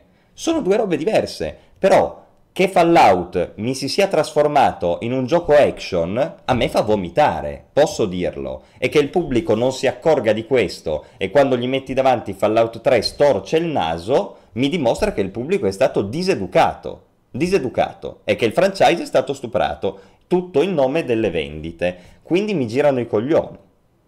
Eh sì, noi se ricordi abbiamo se ricordate ragazzi un mesetto fa abbiamo dedicato una puntata del salotto degli MMO ai giochi più sopravvalutati e già lì abbiamo fatto fuoco e fiamme e Askez aveva citato proprio Fallout 3.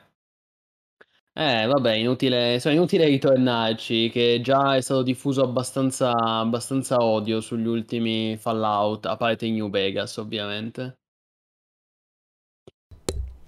Era solo un modo per sintetizzare, capisco che siamo già presi tanto. Andiamo con il prossimo argomento finalmente, se sei d'accordo. Oh, beh, allora, prossimo argomento qui è roba grossa, è roba grossa, ragazzi. Adesso parliamo di Soulframe. Allora, questo nuovo gioco che è stato annunciato al Tennocon, sapete che in questi giorni si è tenuto il Tennocon 2022, la, la convention annuale eh, di, organizzata da Digital Extremes, su cui eh, noi di MMO.it abbiamo pubblicato una news con tutti i dettagli che vi linko e che adesso andiamo a leggere insieme. Buonasera intanto a chi si è connesso, giusto in tempo, benvenuti. Allora, sì, durante il tenno con Digital Extremes ha annunciato di essere al lavoro su un nuovo MMO, appunto, intitolato Soulframe, un nuovo ambizioso progetto. Si tratta di un action MMORPG fantasy e open world. L'annuncio è stato dato dal direttore creativo Steve Sinclair, o meglio, ex direttore creativo, dato che ha ufficialmente passato il suo incarico alla direttrice della community delle operazioni live, Rebecca Ford. Questo passaggio di ruoli dato dal fatto che lui e altri membri della vecchia guardia di Digital Extreme sposteranno i loro sforzi sul nuovo progetto, quindi una dichiarazione di intenti importante. Per l'occasione è stato pubblicato un cinematic trailer che infatti stiamo, stiamo guardando in sottofondo. Non è stato ancora, mos- non è stato ancora mostrato del, game- del, gameplay vero e proprio, però eh, sono state date delle informazioni, dei primi dettagli che ci permettono di capire diciamo, come sarà il gioco o perlomeno eh, in quale direzione andrà a livello di focus. Um, al momento quello che sappiamo, come dicevo prima, sappiamo che sarà un MMORPG action che sarà free to play proprio come Warframe che ha sempre basato la sua fortuna proprio su un modello di business free to play particolarmente etico, ma a differenza di Warframe avrà un il gameplay più etico. Eh? Il più etico, scusa il più etico. Ma a differenza di Warframe avrà un gameplay molto diverso, molto diverso eh, nelle meccaniche, ma anche proprio nei tempi, nel, nel ritmo. Infatti, eh, gli sviluppatori di Digital Extreme, anzi, non gli sviluppatori, in particolare proprio Steve Sinclair, il direttore creativo, ha dichiarato su Twitter così, apro virgolette. Laddove Warframe si concentra sullo shooting, Soulframe si concentra sul combattimento corpo a corpo. Laddove Warframe è super veloce e ha una velocità pazzesca, questo sarà molto più lento e pesante. Quindi Soulframe presenterà un sistema di combattimento molto più lento nei tempi e molto più pesante nelle animazioni, che probabilmente sarà più simile a quello dei Souls-like e d'altronde non è un caso che la parola soul è presente nel titolo Soulframe. Mm, sembra, sembra essere una chiara dichiarazione di intenti, ecco. Um, e non mi stupirebbe, devo dire, personalmente non mi stupirebbe se consideriamo anche il successo dei, del genere Souls-like negli ultimi dieci anni, che è stato sdoganato prima con Dark Souls e poi banalmente ragazzi abbiamo visto il successo che ha avuto Elden Ring quest'anno, quindi è un genere che ormai tira, è a tutti gli effetti un genere, un genere pop, ecco, che vende e che piace. A questo punto non ci resta che attendere ulteriori informazioni. Eh, nel frattempo, poi possiamo parlare del fatto che Digital Extremes al Tennocon ha annunciato anche una nuova espansione per Warframe intitolata Veil Breaker.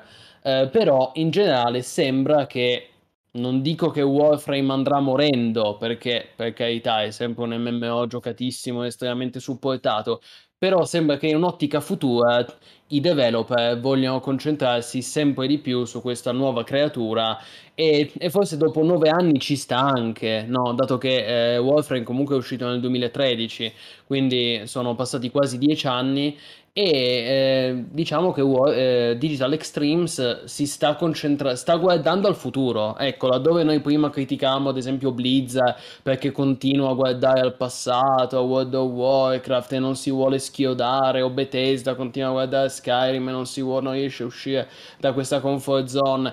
Ecco, invece qui Digital Extremes sembra guardare con, con, con coraggio al futuro, quindi è molto interessante. Guarda, qua ce n'è da starci un salotto intero probabilmente. Ah sì.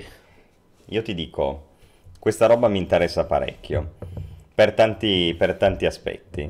Eh, voglio fare una provocazione. Eh, visto questo, visto quello che tu hai detto, uh, Warframe a me pare che eh, si stia svelando come un grande esperimento. Perché Warframe è un gioco molto bello, ma molto sperimentale, che ha tantissime feature spesso non del tutto completate. Cioè, è come se gli sviluppatori di Digital Extremes volessero testare tante cose e poi, poiché erano capaci e il gioco di base funzionava, gli è sempre andata tendenzialmente bene. Se eh, mi ricordo bene quello che hai detto, Soulframe è meno action, open world e più basato sul melee, che sono le tre cose che Warframe ha sviluppato nel corso della sua esistenza. Allora, l'open world, ti ricordi quando da, da Planes of Eidolon in avanti, Digital Extremes ha sperimentato moltissimo con l'open world. Anche lì, eh, prima le planes, poi fortuna e così via, spesso facendo uscire queste feature un po' troppo presto. O anche il Railjack, che era la feature spaziale di combattimento un po' carente sotto certi aspetti. Um, nel meta poi era spesso sovra... Um, overpowerata dall'uso dell'Archwing, quindi è il tuo Warframe di fatto, lo, do, potevi completare le missioni sulla Railjack senza salire sulla Railjack, capito che cazzo di feature è? Vuol dire che ci sono dei problemi, no? Però intanto la feature l'avevano fatta e funzionava, e il gioco filava ed era divertente, e quindi avanti. E hanno fatto tante cose su Warframe, moltissime. Nel corso del tempo Warframe è diventato strapieno di contenuti, e non sempre in modo positivo. Perché se uno oggi deve iniziare o reiniziare a giocare a Warframe c'è anche il problema che ha tantissime cose da considerare. È lunga, insomma, farle tutte. Quindi un reset ci sta, e questo a me pare proprio il reset che quelli che erano giocatori di Warframe e che poi si sono rotti i coglioni, come ero io ad esempio, perché appunto c'era questa quantità di feature incredibile e il gioco iniziava a stancare, stavano aspettando. E in che, in che modo io dico il gioco iniziava a stancare? Ecco, eh, rispetto al primo dei problemi che ho individuato, Warframe era un gioco, è, è tuttora un gioco che si basa su una formula che potremmo definire quella di Path of Exile, che andava molto intorno alla metà degli anni 2010, cioè la formula arrivano un botto di mob e tu li massacri. Tra l'altro fatta molto bene perché è anche molto varia, più varia rispetto a Poe, il gioco è diverso ovviamente, però se voi pensate su Warframe si hanno le missioni in cui si deve andare avanti in un ambiente proceduralmente generato, quindi proprio tu fili col, col Warframe e hai delle mappe giganti, ma hai anche le missioni a horda in cui devi difendere un punto, quindi mappe piccole con un sacco di mob che ti vengono addosso. Hai un sacco di variazioni sul tema di queste due, hai forme embrionali di capture the flag, diciamo, anzi di cattura l'obiettivo anche coi mob. Hai un botto di varietà rispetto a queste formule, ma tutte si basano sul fatto che tu devi combattere o resistere a moltissimi mob, come Path of Exile, ok? E questo genere di giochi, secondo me, è un po' di tempo, qualche anno già, per la verità, che inizia a stancare. E infatti io avevo anche trovato un commento che diceva cose molto simili qua su Reddit, che diceva, e questo non era molto convinto di Soulframe, però lui diceva, io amo Warframe, e, e anche qui faceva notare che eh, ci sono tantissime bellissime feature su Warframe, ma raramente una di queste è veramente completa. Spesso sembra che i developers a un certo punto si annoiano, lui dicono, e passano a fare altro, ok? Inoltre, un altro problema che viene individuato da parte di, de, degli utenti su Warframe è proprio quello che vi dicevo io prima, cioè che ci sono tantissimi momenti privi di significato su Warframe, cioè il fatto di massacrare, come anche su Path of Exile del resto, se voi massacrate centinaia di mob, migliaia di mob che vi vengono addosso, cioè voi non vi ricordate quello che avete fatto, diventa molto mindless la cosa, voi farmate e arrivano questi mob, ma non è che si fa attenzione al combattimento, laddove invece, giusto per tornare in tema, cosa ci ha insegnato Elden Ring quest'anno? Che anche un combattimento contro un mob normale può essere memorabile, che ogni mob può essere unico, questa per la verità è una lezione che dovremmo aver imparato fin da Doom 1, ma non importa, e che ogni mob ha dei metodi specifici per essere combattuto, quindi ogni encounter è memorabile. Non sono orde di mob che tu falci con lanciafiamme, come avviene su Warframe, e eh, non ti frega niente che siano 10, 20 o 100, tanto tu premi il tasto sinistro e le abilità, eh, e tra l'altro un sistema come quello di Warframe o di Path of Exile è la morte del single target. Togli metà del gioco. Io questo lo noto anche negli MMO, questa fissazione con l'AOE ha rotto i coglioni, perché il single target è importante, il crowd control è importante, cioè basarsi su un danno che fa un danno a un target solo, non a una pluralità, è importante nella strategicità dell'encounter. E questa fissazione con gli AOE che appunto c'è che, che, ha accompagnato secondo me gli anni 2010 di fatto, ha rotto i coglioni e se ne sono resi conto anche quelli di Warframe, quindi io spero che questo sia un, un'evoluzione e non ho alcun dubbio sul fatto che Warframe verrà abbandonato, perché Warframe ormai ha fatto il suo tempo, è stato un bellissimo gioco, forse posso dire insieme a poi il miglior free to play in assoluto, è quello con la migliore formula commerciale, quindi complimenti però ci sta a guardare oltre e quindi massimo rispetto. Anche a costo di perdere Warframe, però ci sta andare avanti secondo me, dopo tanti anni. Tu dici eh, che verrà abbandonato? Sì, penso di sì, penso che sicuramente non verrà aggiornato, magari non è che lo chiudono, ok? Però è chiaro che il focus è questo, perché questo è il, è il gioco nuovo, ma lo si vede immediatamente, è quello che la gente certo. vuole adesso, è quello che fa, fa leva sul mercato di adesso, ma in senso positivo, non per money grabbare, perché le formule di prima ha rotto i coglioni, quindi invece di continuare a fare le formule di prima proviamo una cosa un po' diversa con l'esperienza che abbiamo maturato facendo le formule di prima. Se pensi questo qua è il meccanismo virtuoso con cui si fanno i giochi nelle software house che funzionano. Blizzard ha fatto così, Riot ha fatto così, le grandi software house hanno fatte tutte così, hanno sperimentato con i giochi prima, poi a un certo punto hanno detto adesso facciamo il gioco nuovo che ci mette dentro ciò che abbiamo appreso precedentemente. Sì, sì, stavo leggendo in chat e molti sono d'accordo con te. Bomilcale dice 400 ore su Warframe, ma alla fine stanca. Eh, ci sta, è quello che dicevamo anche noi. Silverland dice: Gioco a Warframe da molti anni, ora ho smesso per aspettare il cross save. Volevo dire che secondo me entrambi i giochi impareranno tra loro. Per esempio, il combattimento più lento che si presenta su Soulframe si rivede un po' anche nel gameplay del paradosso di Duviri, che invece è Warframe, appunto. Ok, Ok. Che io non ho mai giocato e vorrei saperne di più allora. Piri Paradox. No, ammetto anch'io, purtroppo anch'io sono ignorante da questo punto di vista. Eh, Auke dice Warframe non offre nessuna sfida perché non hai nessun incentivo a fare le endless run. Ovviamente mettici anche il cattivo bilanciamento dei Warframe mods Riven che rende alcuni Warframe davvero rotti per non parlare delle passive dei Tenno e si limita soltanto al collezionismo. Eh, eh, eh, bravo, volevo dire anche questo. Un altro problema di queste formule, appunto, quando dicevo che il target singolo ha perso di significato negli ultimi dieci anni, è, ha una conseguenza gravissima sul bilanciamento. Eh, tutte le classi tradizionali che basavano la loro bellezza anche sul fatto che erano forti a target singolo, pensa all'archetipo del rogue, no? L'archetipo del rogue è il gran danno a target singolo, ovviamente, coi control e tutto quanto. E oggi il rogue chi cazzo lo fa più? O meglio, ci sono forme di rogue, ma non sono più il rogue che backstabba, capito? Sono arcieri che tirano mille frecce, gente che salta, cleave, AOE, e tu- trappole enormi, quello, ok? Ma il target singolo, arriva il rogue, ti fa sap, garrote e ti incula, quello non esiste più, perché non esiste più il target singolo.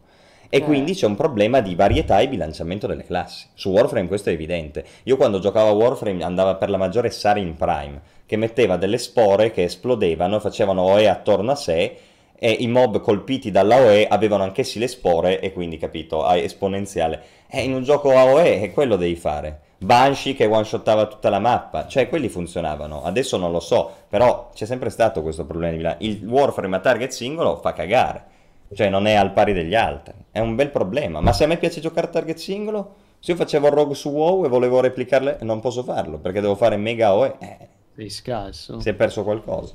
Certo.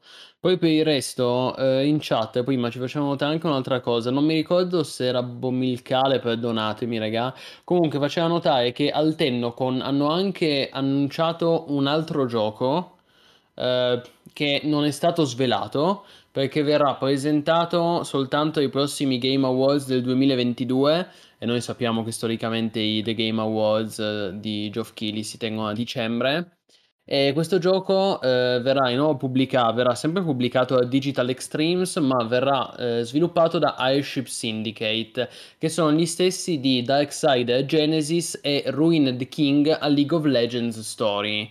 E hanno mostrato questo video, ovviamente al momento non c'è ancora un gameplay, però hanno mostrato questo video in cui si vedono loro appunto che discutono eh, ah, grande Bomilcale, ricordavo bene. Eh, però da questo video in realtà si vedono dei, pare che si vedono, vedano degli spezzoni di gameplay. Per cui è interessante se vogliamo guardarlo insieme. Ripeto, questo è un altro, pro- è, un altro progetto ancora. Non è Warframe e non è neanche Soulframe. Di Soulframe al momento, tra l'altro, di gameplay si è visto zero. Eh, se hanno solo pubblicato questo cinematic trailer. Invece in questa, questo nuovo gioco stiamo a vedere, dovrebbe essere un gioco appunto con questa grafica eh, fumettosa, un po' cartunesca come, stipi, come tipico di John Madureira che è il CEO di Airship Syndicate.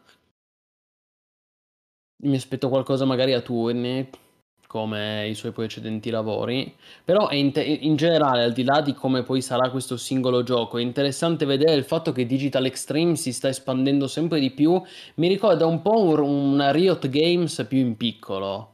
Perché infatti non è un caso che anche Riot Games, il progetto Ruined King, l'ha fatto sviluppare agli Airship, agli Airship Syndicate che stiamo, che stiamo vedendo. Quindi Insomma, sicuramente hanno fatto tanti soldi con, eh, con Warframe. Vediamo adesso come li, come li spenderanno. Ecco. È molto interessante. Ecco, guarda, c'è Silverlane che, che ci scrive appunto qualcosa in più su questo paradosso di Duviri, per cui a un certo punto c'è questo PG con le doppie spade che combatte contro un nemico che non è un boss, ma che ha un combattimento vero e proprio, cioè single target, diciamo, come dovrebbe succedere su Soulframe. Vediamo. Ragazzi, cioè, io penso che chiunque abbia giocato a Elden Ring ultimamente si è reso conto di, eh, di come si può approcciare il combat in modo diverso e di quante cose ci siamo perduti nel corso del tempo perché siamo saliti sul carro degli AOE e e dell'action anche in generale comunque. Certo, eh, in generale oggi si va tantissimo verso l'action, persino troppo, ne parlavamo anche l'altra volta quando certo. abbiamo discusso di Ashes of Creation, che ormai sembra un po'... Molti sviluppatori sembrano costretti, no? Cioè ormai sembra che se tu pubblichi un nuovo MMO o comunque un nuovo gioco online, devi farlo action perché se no il rischio è che subito il tuo gioco venga percepito come vecchio, superato e, e che non piace ai giovani. Mm-mm. Sì, anche For Honor giustamente cita Silver Silverland, anche quello. Certo, certo.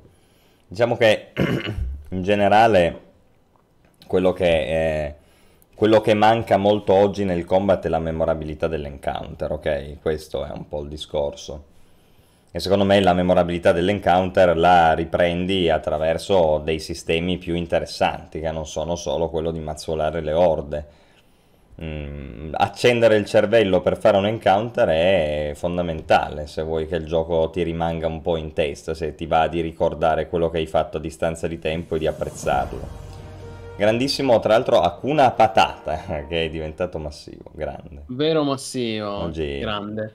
sono Beh, tutti quei ehm, nickname divertenti. Comunque, secondo me Digital Extremes è una software house, eh, è una compagnia che funziona. È un altro esempio del fatto che, che funziona è data dal fatto, come, come dicevano anche alcuni su Reddit, eh, il fatto che eh, una persona che è stata assunta come segretaria sia poi diventata direttrice della community e delle operazioni live, cioè Rebecca Ford.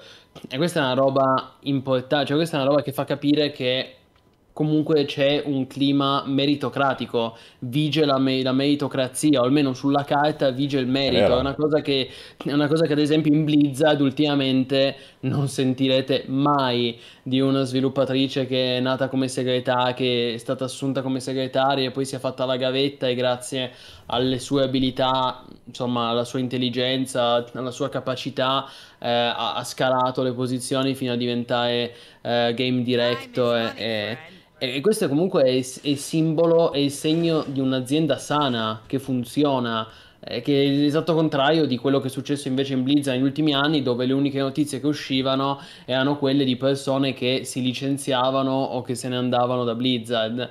Eh, Sono- Digital Extreme sembra, sembra mm, ben messa, ecco, da questo punto di Sono vista. molto d'accordo con la definizione che hai dato, una Riot in piccolo.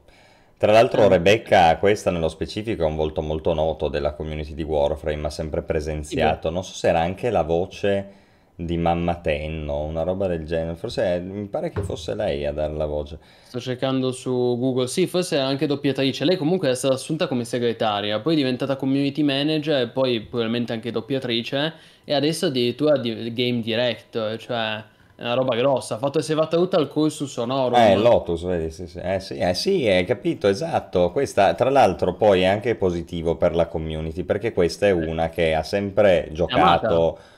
Sempre stata lì, esatto. Per cui, cioè, non è, non è come ad Amazon Games che arriva il dirigente che non riesce a distinguere, e- e- e- capito, il gameplay dalla cutscene. Eh, eh, cioè, No, capito, è un po' diverso, no? Poi che giochi ti escono. Mike Frazzini, il famoso il lead, mi ricordo ancora il nome, il famoso leader che non sapeva distinguere da CGI il cinematic trailer dal gameplay. Certo, fa vedere che qui c'è gente che ne sa, ma esattamente cosa era successo? Eh, ecco, era la, doppiaci- la doppiatrice di Lotus. Sì. Mamma Tenno, infatti, sì, sì. Perfetto, è esattamente quello che succedeva ai tempi della Blizzard d'oro, no, dei, dei bei tempi, cioè il fatto che erano persone che ne sapevano di videogiochi, erano nerd, erano appassionati, erano persone intelligenti e facevano carriera, per cui magari una persona che veniva assunta come test, persino come beta test, poi diventava community manager e poi magari diventava game director. E ricordiamo che anche che sono che, che hanno iniziato così anche Warren Spector e Chris Roberts. Non è che loro hanno iniziato ed erano già game director, loro hanno iniziato come beta tester. Quindi, tanto tutto dire. È un meccanismo virtuoso questo, certo, è l'opposto di quello, io lo dico sempre, un po' provocatoriamente, ma un po' è vero. I, gli sviluppatori di oggi non giocano i loro giochi, ragazzi. Tra l'altro, l'ultima lettera che abbiamo visto del community manager di Amazon che si licenzia sbattendo la porta su New World eh, diceva esattamente questo: nessuno vuole giocare a quel gioco lì, neanche noi impiegati. Eh, Io ti credo. sì, tra l'altro, però ho capito, cioè poi è evidente, no? È così, è così. Invece quando hai lo sviluppatore che gioca al gioco, è a contatto con la community e magari gioca anche ad altri giochi, capito? Perché poi è questo anche il discorso, cioè è- soltanto uno che ha giocato ai videogiochi può farti un bel videogioco, se no lo prendi da fuori e arriva Mike Frazzini, come hai detto tu, che non sa distinguere il CGI dal, dal gameplay. Eh, e poi ti esce New World, e grazie al cazzo tu dici, no? Ovvio. Nel senso, è come se mi mettessero a fare un dipinto a me, per forza che esce una merda, non, non ho nessuna idea neanche di dove iniziare, quindi... Certo, credo che ci siamo dimenticati di ringraziare l'ultimo postumano. Bravo, hai ragione. sbaglio, e allora andiamo Boss con... 1950, grazie mille, vero massivo postumano, grazie mille. Grazie Grande. mille di cuore, vero massivo, postumano.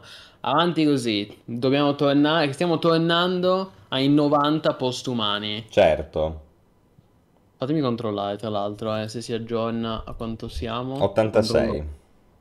No, però quello, il count in diretta non mi fido tanto perché spesso non si aggiorna in Ah, diretta. ecco. Siamo a 87 infatti Ah, dalla- ecco. secondo il count proprio di, di Twitch. Molto bene, molto bene. Avanti così. E speriamo bene. Ovviamente non c'è ancora una data, minimamente, per questo Soul Frame. Ehm, sicuramente non lo vedremo prima di un po' di annetti. Io sono curioso di vedere il gameplay, quello sì. Ehm, va bene, ci sta che quando annunci un gioco inizialmente lo annunci con un teaserone cinematografico, eh, però sappiamo che Digital Extremes eh, è un'azienda che ha sempre puntato tanto sul, sul divertimento, no? Sul gameplay proprio viscerale e quindi sono curioso di vederlo nei prossimi mesi o alla peggio prossimo, entro il prossimo anno spero che ce lo facciano vedere, ecco. Sì, sì. Sì, esatto, Auke, ne avevamo parlato la volta scorsa che il developer di, eh, di Amazon Games eh, si è dovuto acquistare New World con i suoi soldi.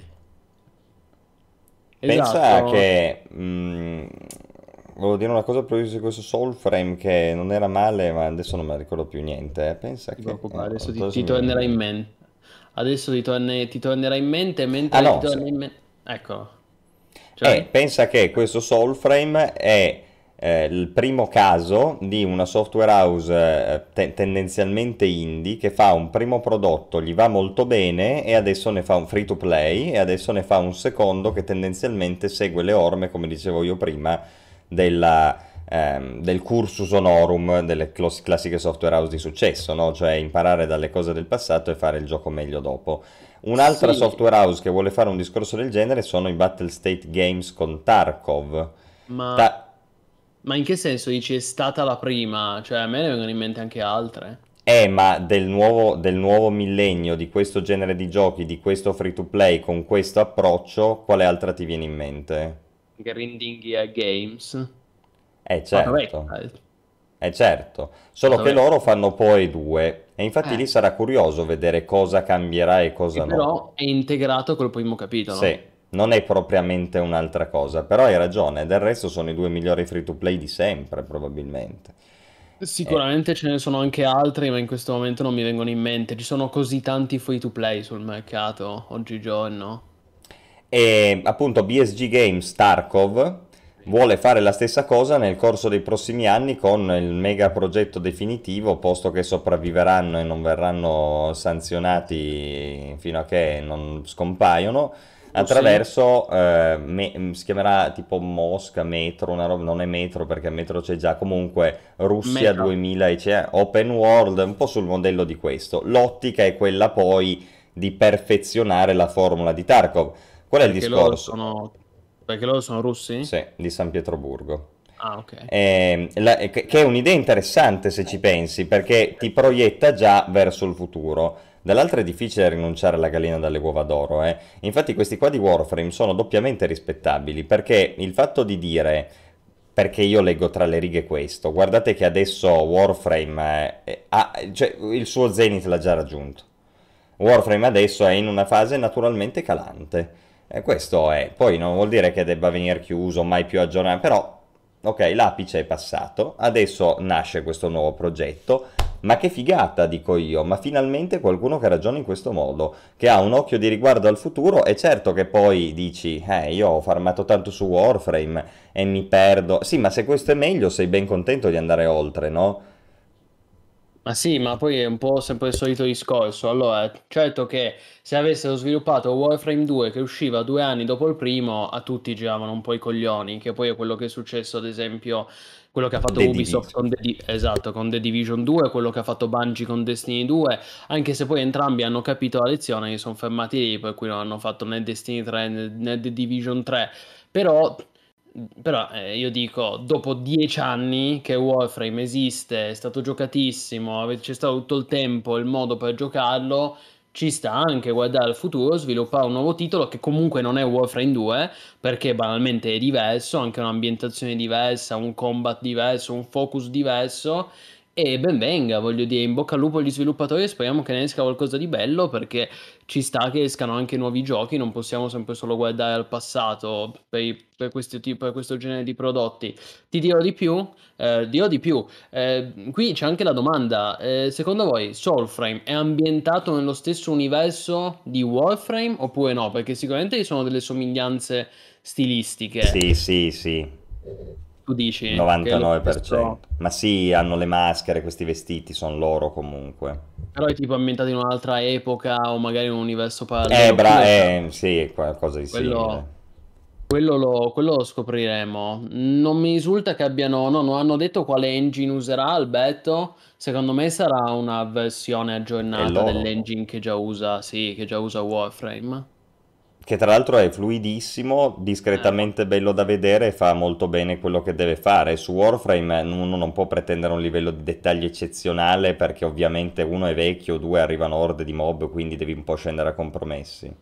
Però è lui, no no, ma il motore è quello, lo si vede. Ma è mo, cioè, lo vedi che è Warframe fatto fantasy, è ci sono sì, tante okay. cose che te lo ricordano in questo trailer. Tra, sì, secondo me prende molto da Warframe, come è ovvio che sia, e prende anche molto dai Souls. Eh sì, like, certo. Cioè, è abbastanza innegabile. Ma banalmente quando l'hanno annunciato, pensa, Scherzo, a me ha stupito il fatto che il titolo non fosse, non fosse stato copyrightato, perché Soulframe in realtà è molto cioè, è molto banale, nel senso, io mi, mi aspettavo, quando, quando, io ho visto a schermo Soulframe, ho detto, ma, ma non hanno già copyrightato, c'è un nome così, così facile, così semplice, però vabbè, è interessante, com- apprezzo l'onestà, che poi loro già dal titolo mettono una dichiarazione di intenti, no? Come ma... dire, Warframe ma Souls-like. Sembra, eh? Sembrano quelle crasi che facciamo trollerine, no?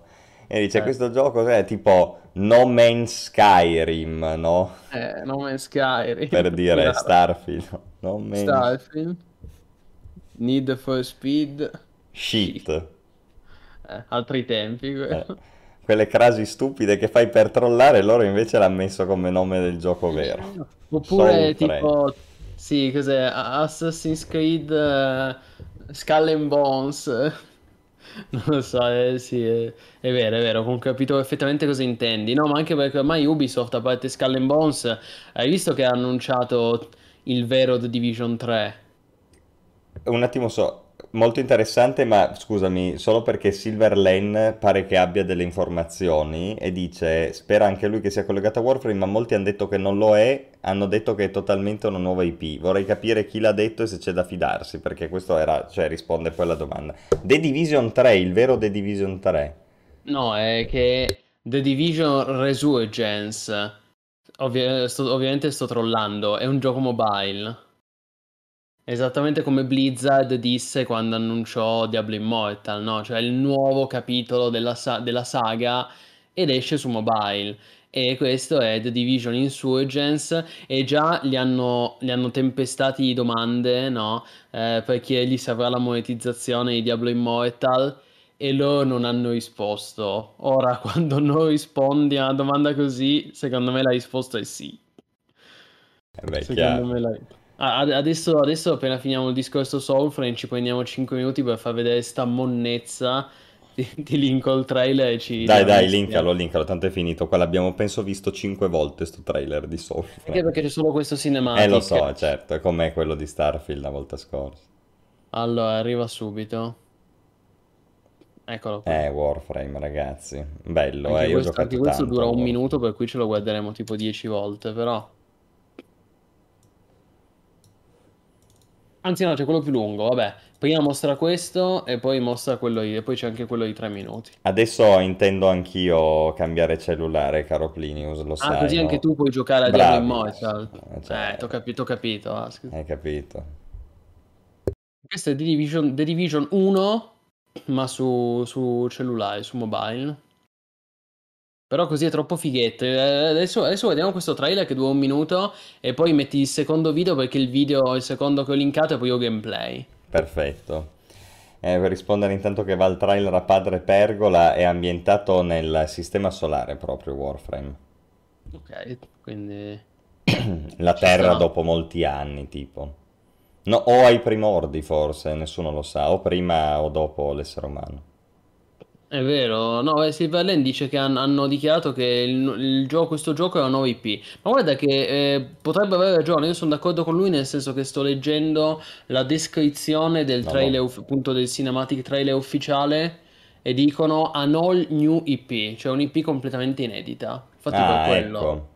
A totally new game in early development, quindi ancora nelle fasi iniziali dello sviluppo ed è un gioco totalmente inedito, così dicono. Quindi pare di sì, pare che abbia meno, eh, meno contatti Eh. con Warframe di quanto uno potrebbe presumere guardando il trailer, Adesso ci, ci gusti... Ma, che va a 10 fps. ma sei serio, veramente? Non è, Eh, ma mio- sono- non è la mia connessione, è veramente No, così? no, è così, è così, va a 5 fps. No, raga. Ma Beh, ma, veramente... beh, ma su mobile si sa che le cose vanno a scatti, no? Ma, ma non così, zio, cioè adesso va bene tutto. Io, io quando l'ho visto, ho sentito quel... Ma è, è terribile, è una versione brutta di The Division. Ma poi... Ma, È, è cioè, letteralmente il devi primo The giocare su Division che... mobile a uno sparatutto? È letteralmente il primo The Division, che già tra l'altro è un gioco del 2016 per mobile che va a 10 fps. No, ma Ubisoft, raga, io non so veramente... È pazzesco. Ma io non so proprio, han- hanno 2000 sviluppatori lì dentro e non gli viene fuori un'idea che sia una. E poi la cosa incredibile di Ubisoft non è semplicemente il fatto che loro inseguono i trend, perché sono tante le aziende che inseguono i trend, è il fatto che Ubisoft insegue i trend in perenne ritardo. Sì, è vero. Ma, ma- ma- ma- ma fateci caso, ragazzi, è da dieci anni che Ubisoft ogni volta salta sul treno e dice ci siamo anche noi, e ormai il treno è partito e Ubisoft se l'è completamente perso. Lo ha fatto con i Battle Royale che si è svegliata l'anno scorso e li ha già chiusi. Lo ha fatto con i free to play, lo ha fatto con i giochi di carte, lo ha fatto con gli MMO, lo ha fatto con i game as a service e adesso si svegliano col gioco mobile che uscirà tipo il prossimo Allora, anno ascolta. e dici "Ad- Ale Tu mi hai fatto proiettare tanta merda nel corso del tempo. Me ne vado fiero. Però questo forse è la cosa peggiore che abbia mai visto. Come- Addirittura. Beh, Starfield era molto meglio. Ma questo Vabbè. è completamente ingiocabile, ragazzi. Cioè, ma immagina, cioè, realisticamente, non realisticamente. È ovvio che Poi, Starfield a parte il fatto dai. che ci sono questi numeri del... Guardate, guardate, sembra di vedere un, un- un- handicappato, cioè, poverino, mi, mi fa pena. Cioè, ma è ovvio, cazzo, come fai a giocare a un gioco del genere con mobile con questi frame, tra l'altro? Poi, in generale, eh, perché secondo me anche andasse a 60 fps... No, ma raga, ma, è da... ma, ma siamo fuori. visto? Cioè, che è Ma, cioè, ma entra in un posto, ci avrà veramente 12 frame, ma forse anche meno. Ah. No, ragazzi, ma questa è una cosa pazzesca. Io non ho mai visto una roba del genere. Guarda qua, qua sicuramente ci buttano dentro le microtransazioni da paura. No, sicuro. Cioè, sarà... Infatti, infatti già hai nominato, No, giusto prima ma no, parlavamo ma di crasi... giusto prima parlavamo di crasi stupide, no? Asked, No, beh, è già stato questo- nominato The Division Immortal. Bellissimo. Certo. Diablo Division. No, ma cioè, allora, eh, cioè, qua non è neanche questione di gusti o di dire io gioco al cellulare perché sono pendolare ho bisogno di una console con cui sfogarmi quando sono in treno. Cioè, no. Questo è proprio, cioè, questo è proprio... The Division Warlords of Ma Tristan. a me, a me, bellissimo. Raga, ma quando gli arriva il robottino è pazzesco. Poi questi numeri del danno sgambi, cioè è una roba terribile, è bruttissimo. Questa è una cosa di una bruttezza pazzesca. Cioè qua siamo di fronte a una roba... Guardate qua, qua quando arriva il robot che gli spara e non riesce perché non riesce a mirarlo. No, ma infatti No. io rispondo ad Auke, rispondo ad Auke che mi dice Super. prendi appunti Plini, questo può essere MMO disagio, ma il punto No, è che è brutto e basta, cioè non è quel brutto che è talmente brutto che fa il giro e diventa bello, tipo eh, l'ultimo, l'ultimo MMO disagio, no? Chimera Land, con questa creazione del personaggio talmente assurda, talmente folle, che faceva il giro e diventava trash di qualità. E questo è semplicemente un gioco di merda per cellulari, ma poi un giocaccio. Non è quella roba che dici è trash, è divertente, perché è disagiante. È, è letteralmente The Division per mobile più brutto. Cioè, no, eh, sicuramente, sicuramente sarà invaso, piagato di microtransazioni, loot box, sicuro. Ma come fai ad avere il coraggio di pubblicare un trailer così a 12 fps? Perché poi anche quello, no? la comunicazione, tu mi dici, ma come fai ad avere il coraggio di pubblicare una cosa del genere? Ma non pubblicarlo, questo... aspetta un attimo, fai una roba diversa, cioè, no, ma questo è, è, uno, è una delle cose peggiori che abbia mai visto. No, ma ti dico, Askez, eh, lo scorso salotto io e Ray abbiamo passato due ore a parlare male di, di, Ubisoft e in particolare di Skull Bones, perché sì, è da anni che è in crisi Ubisoft, ma veramente quest'ultima settimana tra The Division, Resurgence e Skull Bones veramente ab- hanno pubblicato forse due dei trailer più brutti degli ultimi di anni. Sempre. Ma no, ma di sì, sempre. Ok, va bene, comunque veramente bruttissimo, no, sia ma... questo che Skull and Bones, bruttissimi. No, ma io devo dirti che questo, questo è sconcertante, cioè questo è da incubi la notte. Okay, Poi lui come gioca gioco... è pazzesco. Sì, no, sono d'accordo, non voglio difenderlo, però almeno questo è un gioco mobile. Skull and Bones per, per me è, è, una monnezza quello che hanno tirato fuori se consideriamo che è un gioco AAA in sviluppo da 7 anni che uscirà solo su console next gen, cioè solo su PS5, Xbox Series X e PC. Ed è Skull and Bones sembra un gioco di dieci anni fa, più brutto di Assassin's Creed 4 Black Flag. Molto più brutto. Guarda, H di Skull and Bones abbiamo dedicato la, punta, la precedente puntata del salotto mm, abbiamo, abbiamo, analizzato il gioco per un'ora, quindi non mi ripeterei però è un prodotto che presenta degli evidenti problemi da un punto di vista contenutistico, strutturale, tecnico, grafico, di interfaccia. Cioè, se posso darvi un consiglio spassionato, non preordinate Skull and Bones. Poi se esce, si rivela bellissimo, fate sempre in tempo a comprarlo. Però, però io ecco, ci penserei due volte. Va bene. Gra- grande H che si va a recuperare la precedente puntata del salotto. Ti, ci sarà da divertirsi. Ci siamo, ci siamo scatenati, io direi. A questo punto, no, rispondo anche a una domanda mentre ci avviamo nella parte, alla parte conclusiva di questo salotto, caro Askz. Eh? Quindi, eh, momento domande. E abbiamo già una prima domanda eh, che mi aveva fatto. Aspettate, che devo ritrovarla. Eh. Eccola, Just Mizar, che tra l'altro è una domanda in topic perché. Ehm, se riesco a ritrovarla, chiedeva appunto di Avatar. Se ci sono, aspetta, eh, la ritrovo così almeno leggo la domanda. Ecco, ci sono novità sul. Eh, si, sa, si sa più niente sull'MMO di Avatar. Allora, qui io non vorrei dare brutte notizie, ma in realtà non è un MMO, ragazzi. Nel senso, eh, si, sì, sappiamo che si chiama Avatar Frontiers of Pandora e sappiamo che deve uscire quest'anno, uscirà per forza a fine anno perché a dicembre esce nei cinema Avatar 2 The Way of Water di James Cameron e, e quindi per, per, seguire il traino, l'in, l'inevitabile traino del film, l'onda lunga del film, sicuramente lo, l'operazione commerciale eh, sarà di pubblicarlo entro fine anno. Um, però non, non è un, mi spiace deludere chi aspettava un MMO, ma è un, è, un, è un, action single player. Da quanto si è visto, un action single player in prima persona e um, aspettiamo tutti di vedere il gameplay. Sicuramente entro, me- entro luglio o al massimo agosto Ubisoft dovrà farlo vedere perché se deve uscire entro fine anno eh, ce lo deve mostrare entro quest'estate, a meno che non lo rimandano. Allora, se sono talmente nella merda che dicono no, raga, il gioco sta venendo su un disastro, va a fuoco, lo studio va a fuoco, magari lo rimandano al 2023, però mm, non credo che lo rimanderanno a cuore leggero, visto che, ripeto, vuole, vuole seguire l'onda lunga del film che uscirà nei cinema a dicembre, Avatar 2. Quindi dovremmo vederlo molto presto.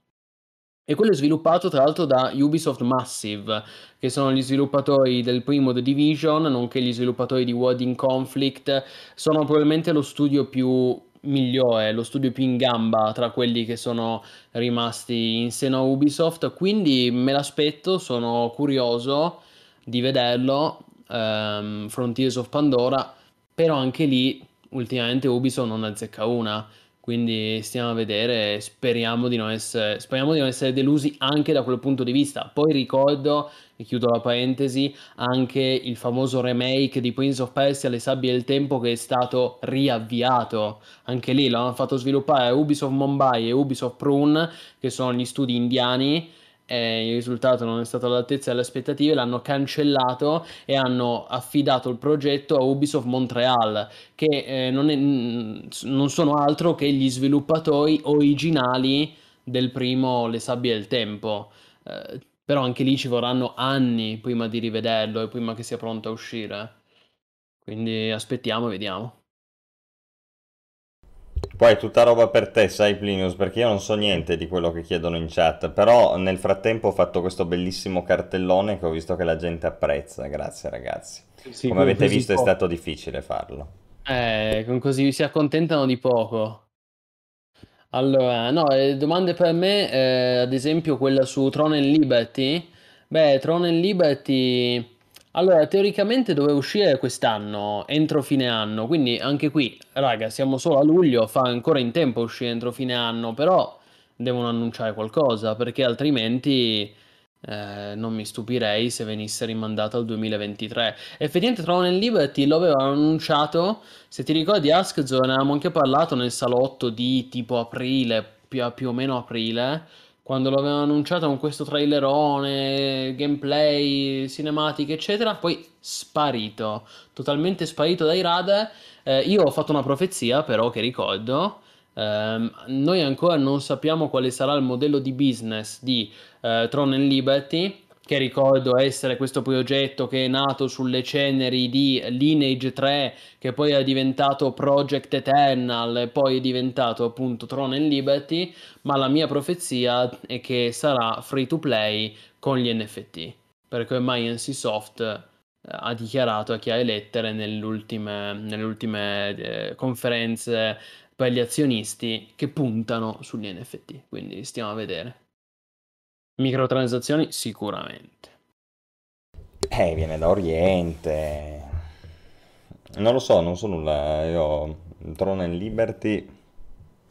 Dimentichi... L'hai rimosso, ne avevamo parlato in un salotto d'aprile. Il fatto che non ti sia. No, no, ma mi ricordo solo che appunto ah. arriva da Lineage 3, quello che hai detto tu, non saprei aggiungere sì, altro. Sì. Ma tu l'hai vista la palma che cade in scala? No, non l'ho visto, no, no, devo confessare che me la sono persa. Eh, ah, c'è un momento game... epico. C'è questo gameplay di 8 minuti, se riesco a recuperarlo, perché anche lì è uno di quei momenti che secondo me tu lo vedi e dici, ma questa è una delle, più, è una delle robe più brutte che abbia mai visto, ha più o meno alla pari di, di The Division Mobile. Eh, vediamo, allora, il video è questo, allora, il trailer è questo, solo bisogna trovare il momento, dato che dura 8, 7 minuti, quasi 8 minuti. Lo linko in chat. Più o meno verso metà, no? Un po' prima, fanno vedere un momento. Perché il punto è che in Skull Bones tu non puoi mai scendere dalla nave. Però, essendo un gioco Ubisoft, ovviamente poteva mancare il crafting e il gathering di risorse e materiali. Ovviamente no. E però col fatto che tu non puoi mai scendere dalla nave, come lo fai? E hanno fatto sta roba che tu rimani sulla nave in prima sì, persona. Sì. Tra l'altro tra l'altro in prima persona, eh, quindi anche proprio il gioco perfetto per la motion sickness. Questo non giocatelo mai se avete problemi perché è veramente sbocco simulator. E, e si vede lui in prima persona che mentre comanda la nave raccoglie le palme, si, lui ferma la nave, c'è la palma che cade e lui, raccol- lui raccoglie la palma, cioè non lo so. Allora è qua, è qua dove hai linkato, no? Sì, sì, è lì, è lì. E dove può essere? Ma eh, lo mostrano, se non sbaglio, lo mostrano un paio di volte. No, ma stanno troppo in là, stanno troppo in là. No, eh, tu lascialo andare. Tanto adesso, tanto abbiamo ancora 5 minuti di salotto, no? E in questi 5 minuti, no, ma vai prima, vai prima, perché sennò se all'inizio te lo perdi. Ok, dai, me lo guardo, ce lo guardiamo. Ci vediamo questa bellezza. Sì, intanto vabbè dai, ultime domande anche perché eh, volevo rispondere, ecco Saltimbacco chiede cosa ne pensate delle pesanti offese arrivate a Ron Gilbert per lo stile grafico utilizzato per il nuovo Monkey Island. Allora, eh, credo che qua debba rispondere io perché credo che tu non abbia seguito la polemica, Askz. Va bene, allora, premessa, premessa, a me lo stile grafico del nuovo Monkey Island non piace. Eh, sono, sono uno di quelli critici perché effettivamente trovo che la pixel, la pixel art, a mio parere, aveva molta più magia molta più atmosfera. Eh, quello che hanno mostrato a livello puramente stilistico e artistico non mi è piaciuto. Detto questo, è una mia opinione personale e sicuramente non penso di andare a insultare e minacciare gli sviluppatori per questo. Eh, non mi piace, spero che apportino dei miglioramenti eh, alla formula. Però è evidente che se c'è qualcuno che poi è passato alle offese, agli insulti, alle minacce, è un, è un deficiente, un decerebrato, come ormai siamo circondati, perché purtroppo al giorno d'oggi il mercato dei videogiochi è diventato talmente di massa eh, che siamo pieni di deficienti, eh, di, di, scimmie urlanti, questa è la verità. Eh, poi devo dire, Ron Gilbert secondo me ha sbagliato a, a reagire così, perché reagendo come ha reagito lui non ha fatto altro che dare importanza a questi, a questi troll, a questi hater, nel senso che lui ha sbottato e ha scritto su Twitter basta, siccome ho ricevuto un sacco di attacchi personali non risponderò, non dirò più nulla sul nuovo Monkey Island, eh, lo sviluppo resterà segreto finché non esce, quindi in pratica non... non così. Ha rosicato? Sì, sì, ha rosicato malissimo, ha detto non mi confido più col pubblico perché io mi ricordo come era il pubblico negli anni 90, no? ai tempi della LucasArts, quando sviluppavamo i primi eh, Monkey Island e, e c'è un clima molto più bello, molto più sereno, invece adesso pubblichi un video, qualsiasi cosa, un'intervista e subito ti insultano, che io lo capisco e io solidarizzo con lui, però se fai questo lavoro fa pa- eccola lì, eccola lì, l'hai vista? Tu rimani lì. Lui non scende, lui non scende dalla nave, la palma cade e fa tutto così. Eh, boh. Bello. Next gen. Next gen. Mi piace Askz, eh. L'abbiamo trovata, l'abbiamo trovata. E poi continua, poi c'è anche questa caccia, tipo, che questa è palesemente ripresa da Far Cry. Guarda, adesso la fa vedere. Questa è letteralmente Far Cry in prima persona. Dici, ma cosa c'entra col resto del gioco? Cosa c'entra lui che all'improvviso non è più il capitano della nave, ma va a caccia di animali in prima persona? È Moby Dick. Cioè... No, disastro, disastro. Gioco confu- un gioco veramente con le idee confuse. Ma perché non si riesce a fare un bel gioco navale di pirati? No, ma è incredibile. È quello che abbiamo detto, è quello che abbiamo detto io e Ray nello scorso salotto per due ore. Perché non riescono a fare un bel gioco di pirati che ci riuscivano vent'anni fa? Porca miseria. Mm, persino Sid Meier's Pirates, ma anche Assassin's Creed ma 4 guarda, ma, ma guarda che Ubisoft ce l'ha fatta. Se avessero avuto un po' più di budget e dei developers meno rincoglioniti Naval Action era quello che si cercava, e te lo dico. Eh, come dire, se mia nonna avesse avuto... Eh, no, ma perché il gioco perfetto non esiste. Però è assurdo che hai esempi da ogni parte, dal passato e dal presente, e poi esce fuori sta roba qui. Oppure anche Sea of Thieves, perché perdonami, ma comunque non basta Sea of Thieves, cioè... Vabbè, allora, Sea of Thieves, vai, dopo aver visto cosa sta uscendo, secondo me vai sì. valutato, eh. Vai valutato. Ma siamo comunque a livello di insoddisfazione in generale. No, per te. Per te insoddisfazione. Ci sono tante cose belle in Sea of Thieves. Comunque...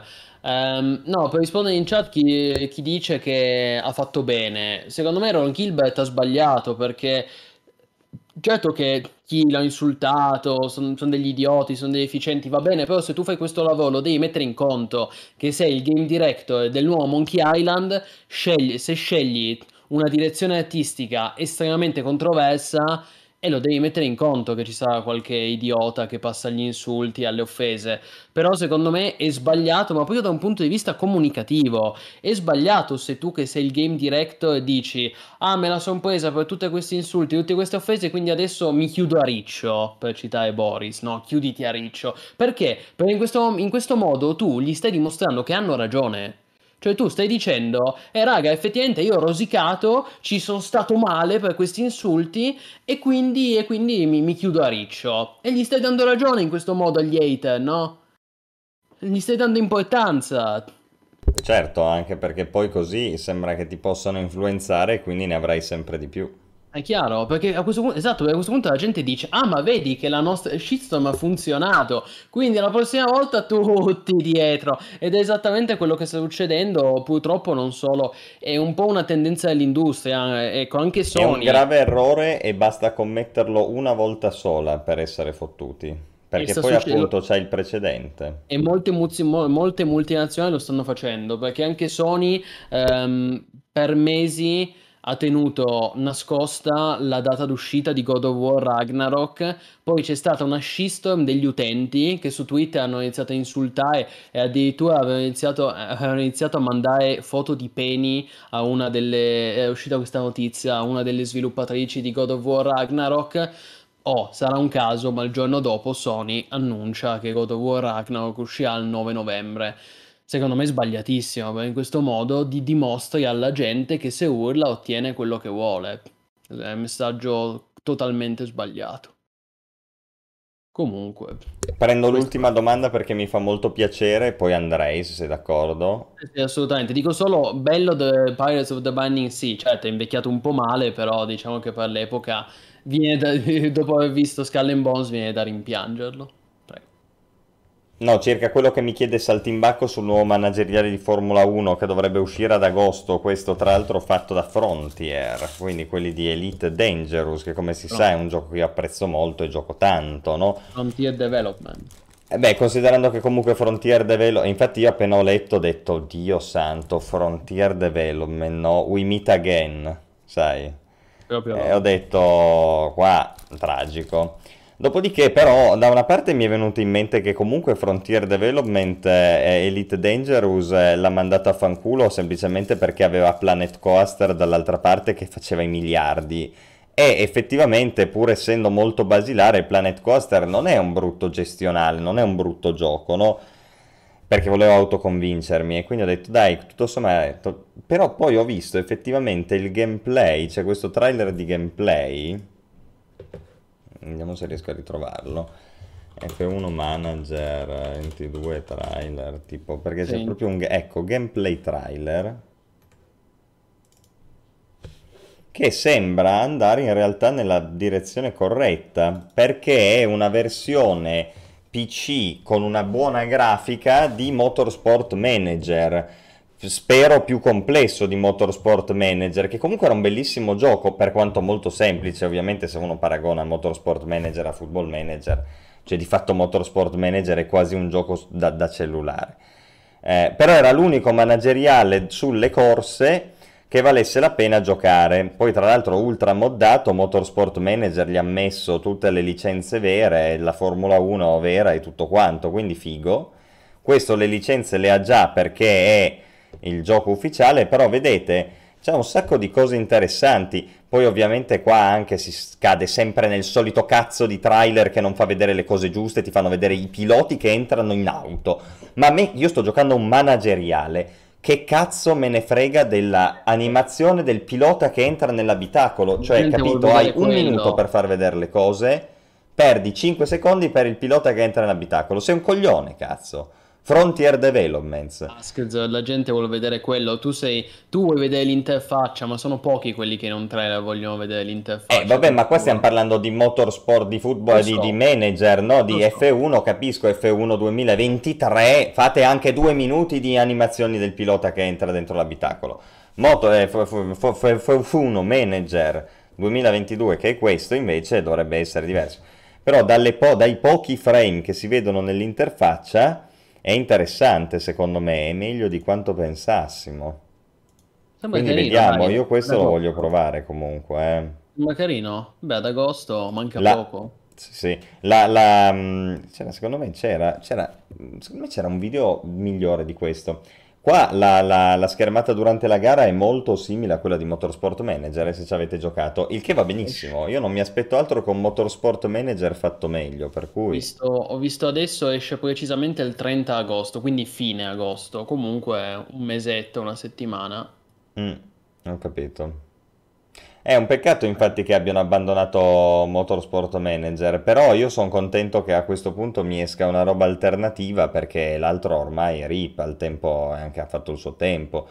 E circa Mascal sono anche d'accordo, ma io ti dico Roller Coaster Tycoon 2, che è il più bello di tutti, e tra l'altro oggi si gioca con Open RCT e lo giochi anche in multiplayer co-op facendo il parco con gli amici. Roller. Coaster Tycoon 2, il migliore. Sei un vecchiaccio, Askez. Vecchio dentro. Va bene, regà. Allora, a questo punto ricordiamo i prossimi streaming perché già nei prossimi giorni qua il MMO.it non va in vacanza, anzi eh, raddoppia, sia perché al pomeriggio sapete che abbiamo i consueti streaming pomeridiani di Naraka Blade Point con Fate TV e Desdemone, che ringraziamo, e poi già eh, domani sera, nei prossimi giorni, torniamo perché a questo punto già domani sera, come avevo anticipato, esce Stray, questo action adventure in single player in cui impersoni un gatto. E allora, allora proviamolo insieme. E quindi direi se non ci sono a meno di problemi domani sera appuntamento qui per giocare insieme Stray. E poi nei giorni dopo eh, facciamo Skyrim Together con tutta la ciurma cioè col, col buon Askz ma anche col buon Ray mi sembra un ottimo, un ottimo piano caro Plinius poi riporteremo Daggerfall, riporteremo, porteremo anche Gloria Victis, eh, insomma, tanta roba direi. Tanta Quindi, roba ragazzi. Ragazzi, se ancora non l'avete fatto, ricordatevi un'ultima volta di iscrivervi al canale, di followarci qui su Twitch e di abbonarvi per supportare il nostro progetto editoriale indipendente e per tornare a 100 massivi postumani. Speriamo, in modo che io possa fare un nuovo streaming disagio, che bello, eh? non, non vedo l'ora. Va bene ragazzi, ci vediamo già domani qui con Stray insieme. Bella ragazzi e buonanotte. Buonanotte ragazzi. Con, eh, attenzione, eh. all'ultimo, poi al photo finish. Just Mizar è diventato massivo, grandissimo. Grande fratello, vero massivo. Una e bella conclusione. state sempre sintonizzati su mmo.it, connessi, aggiornati, massivi. Bella.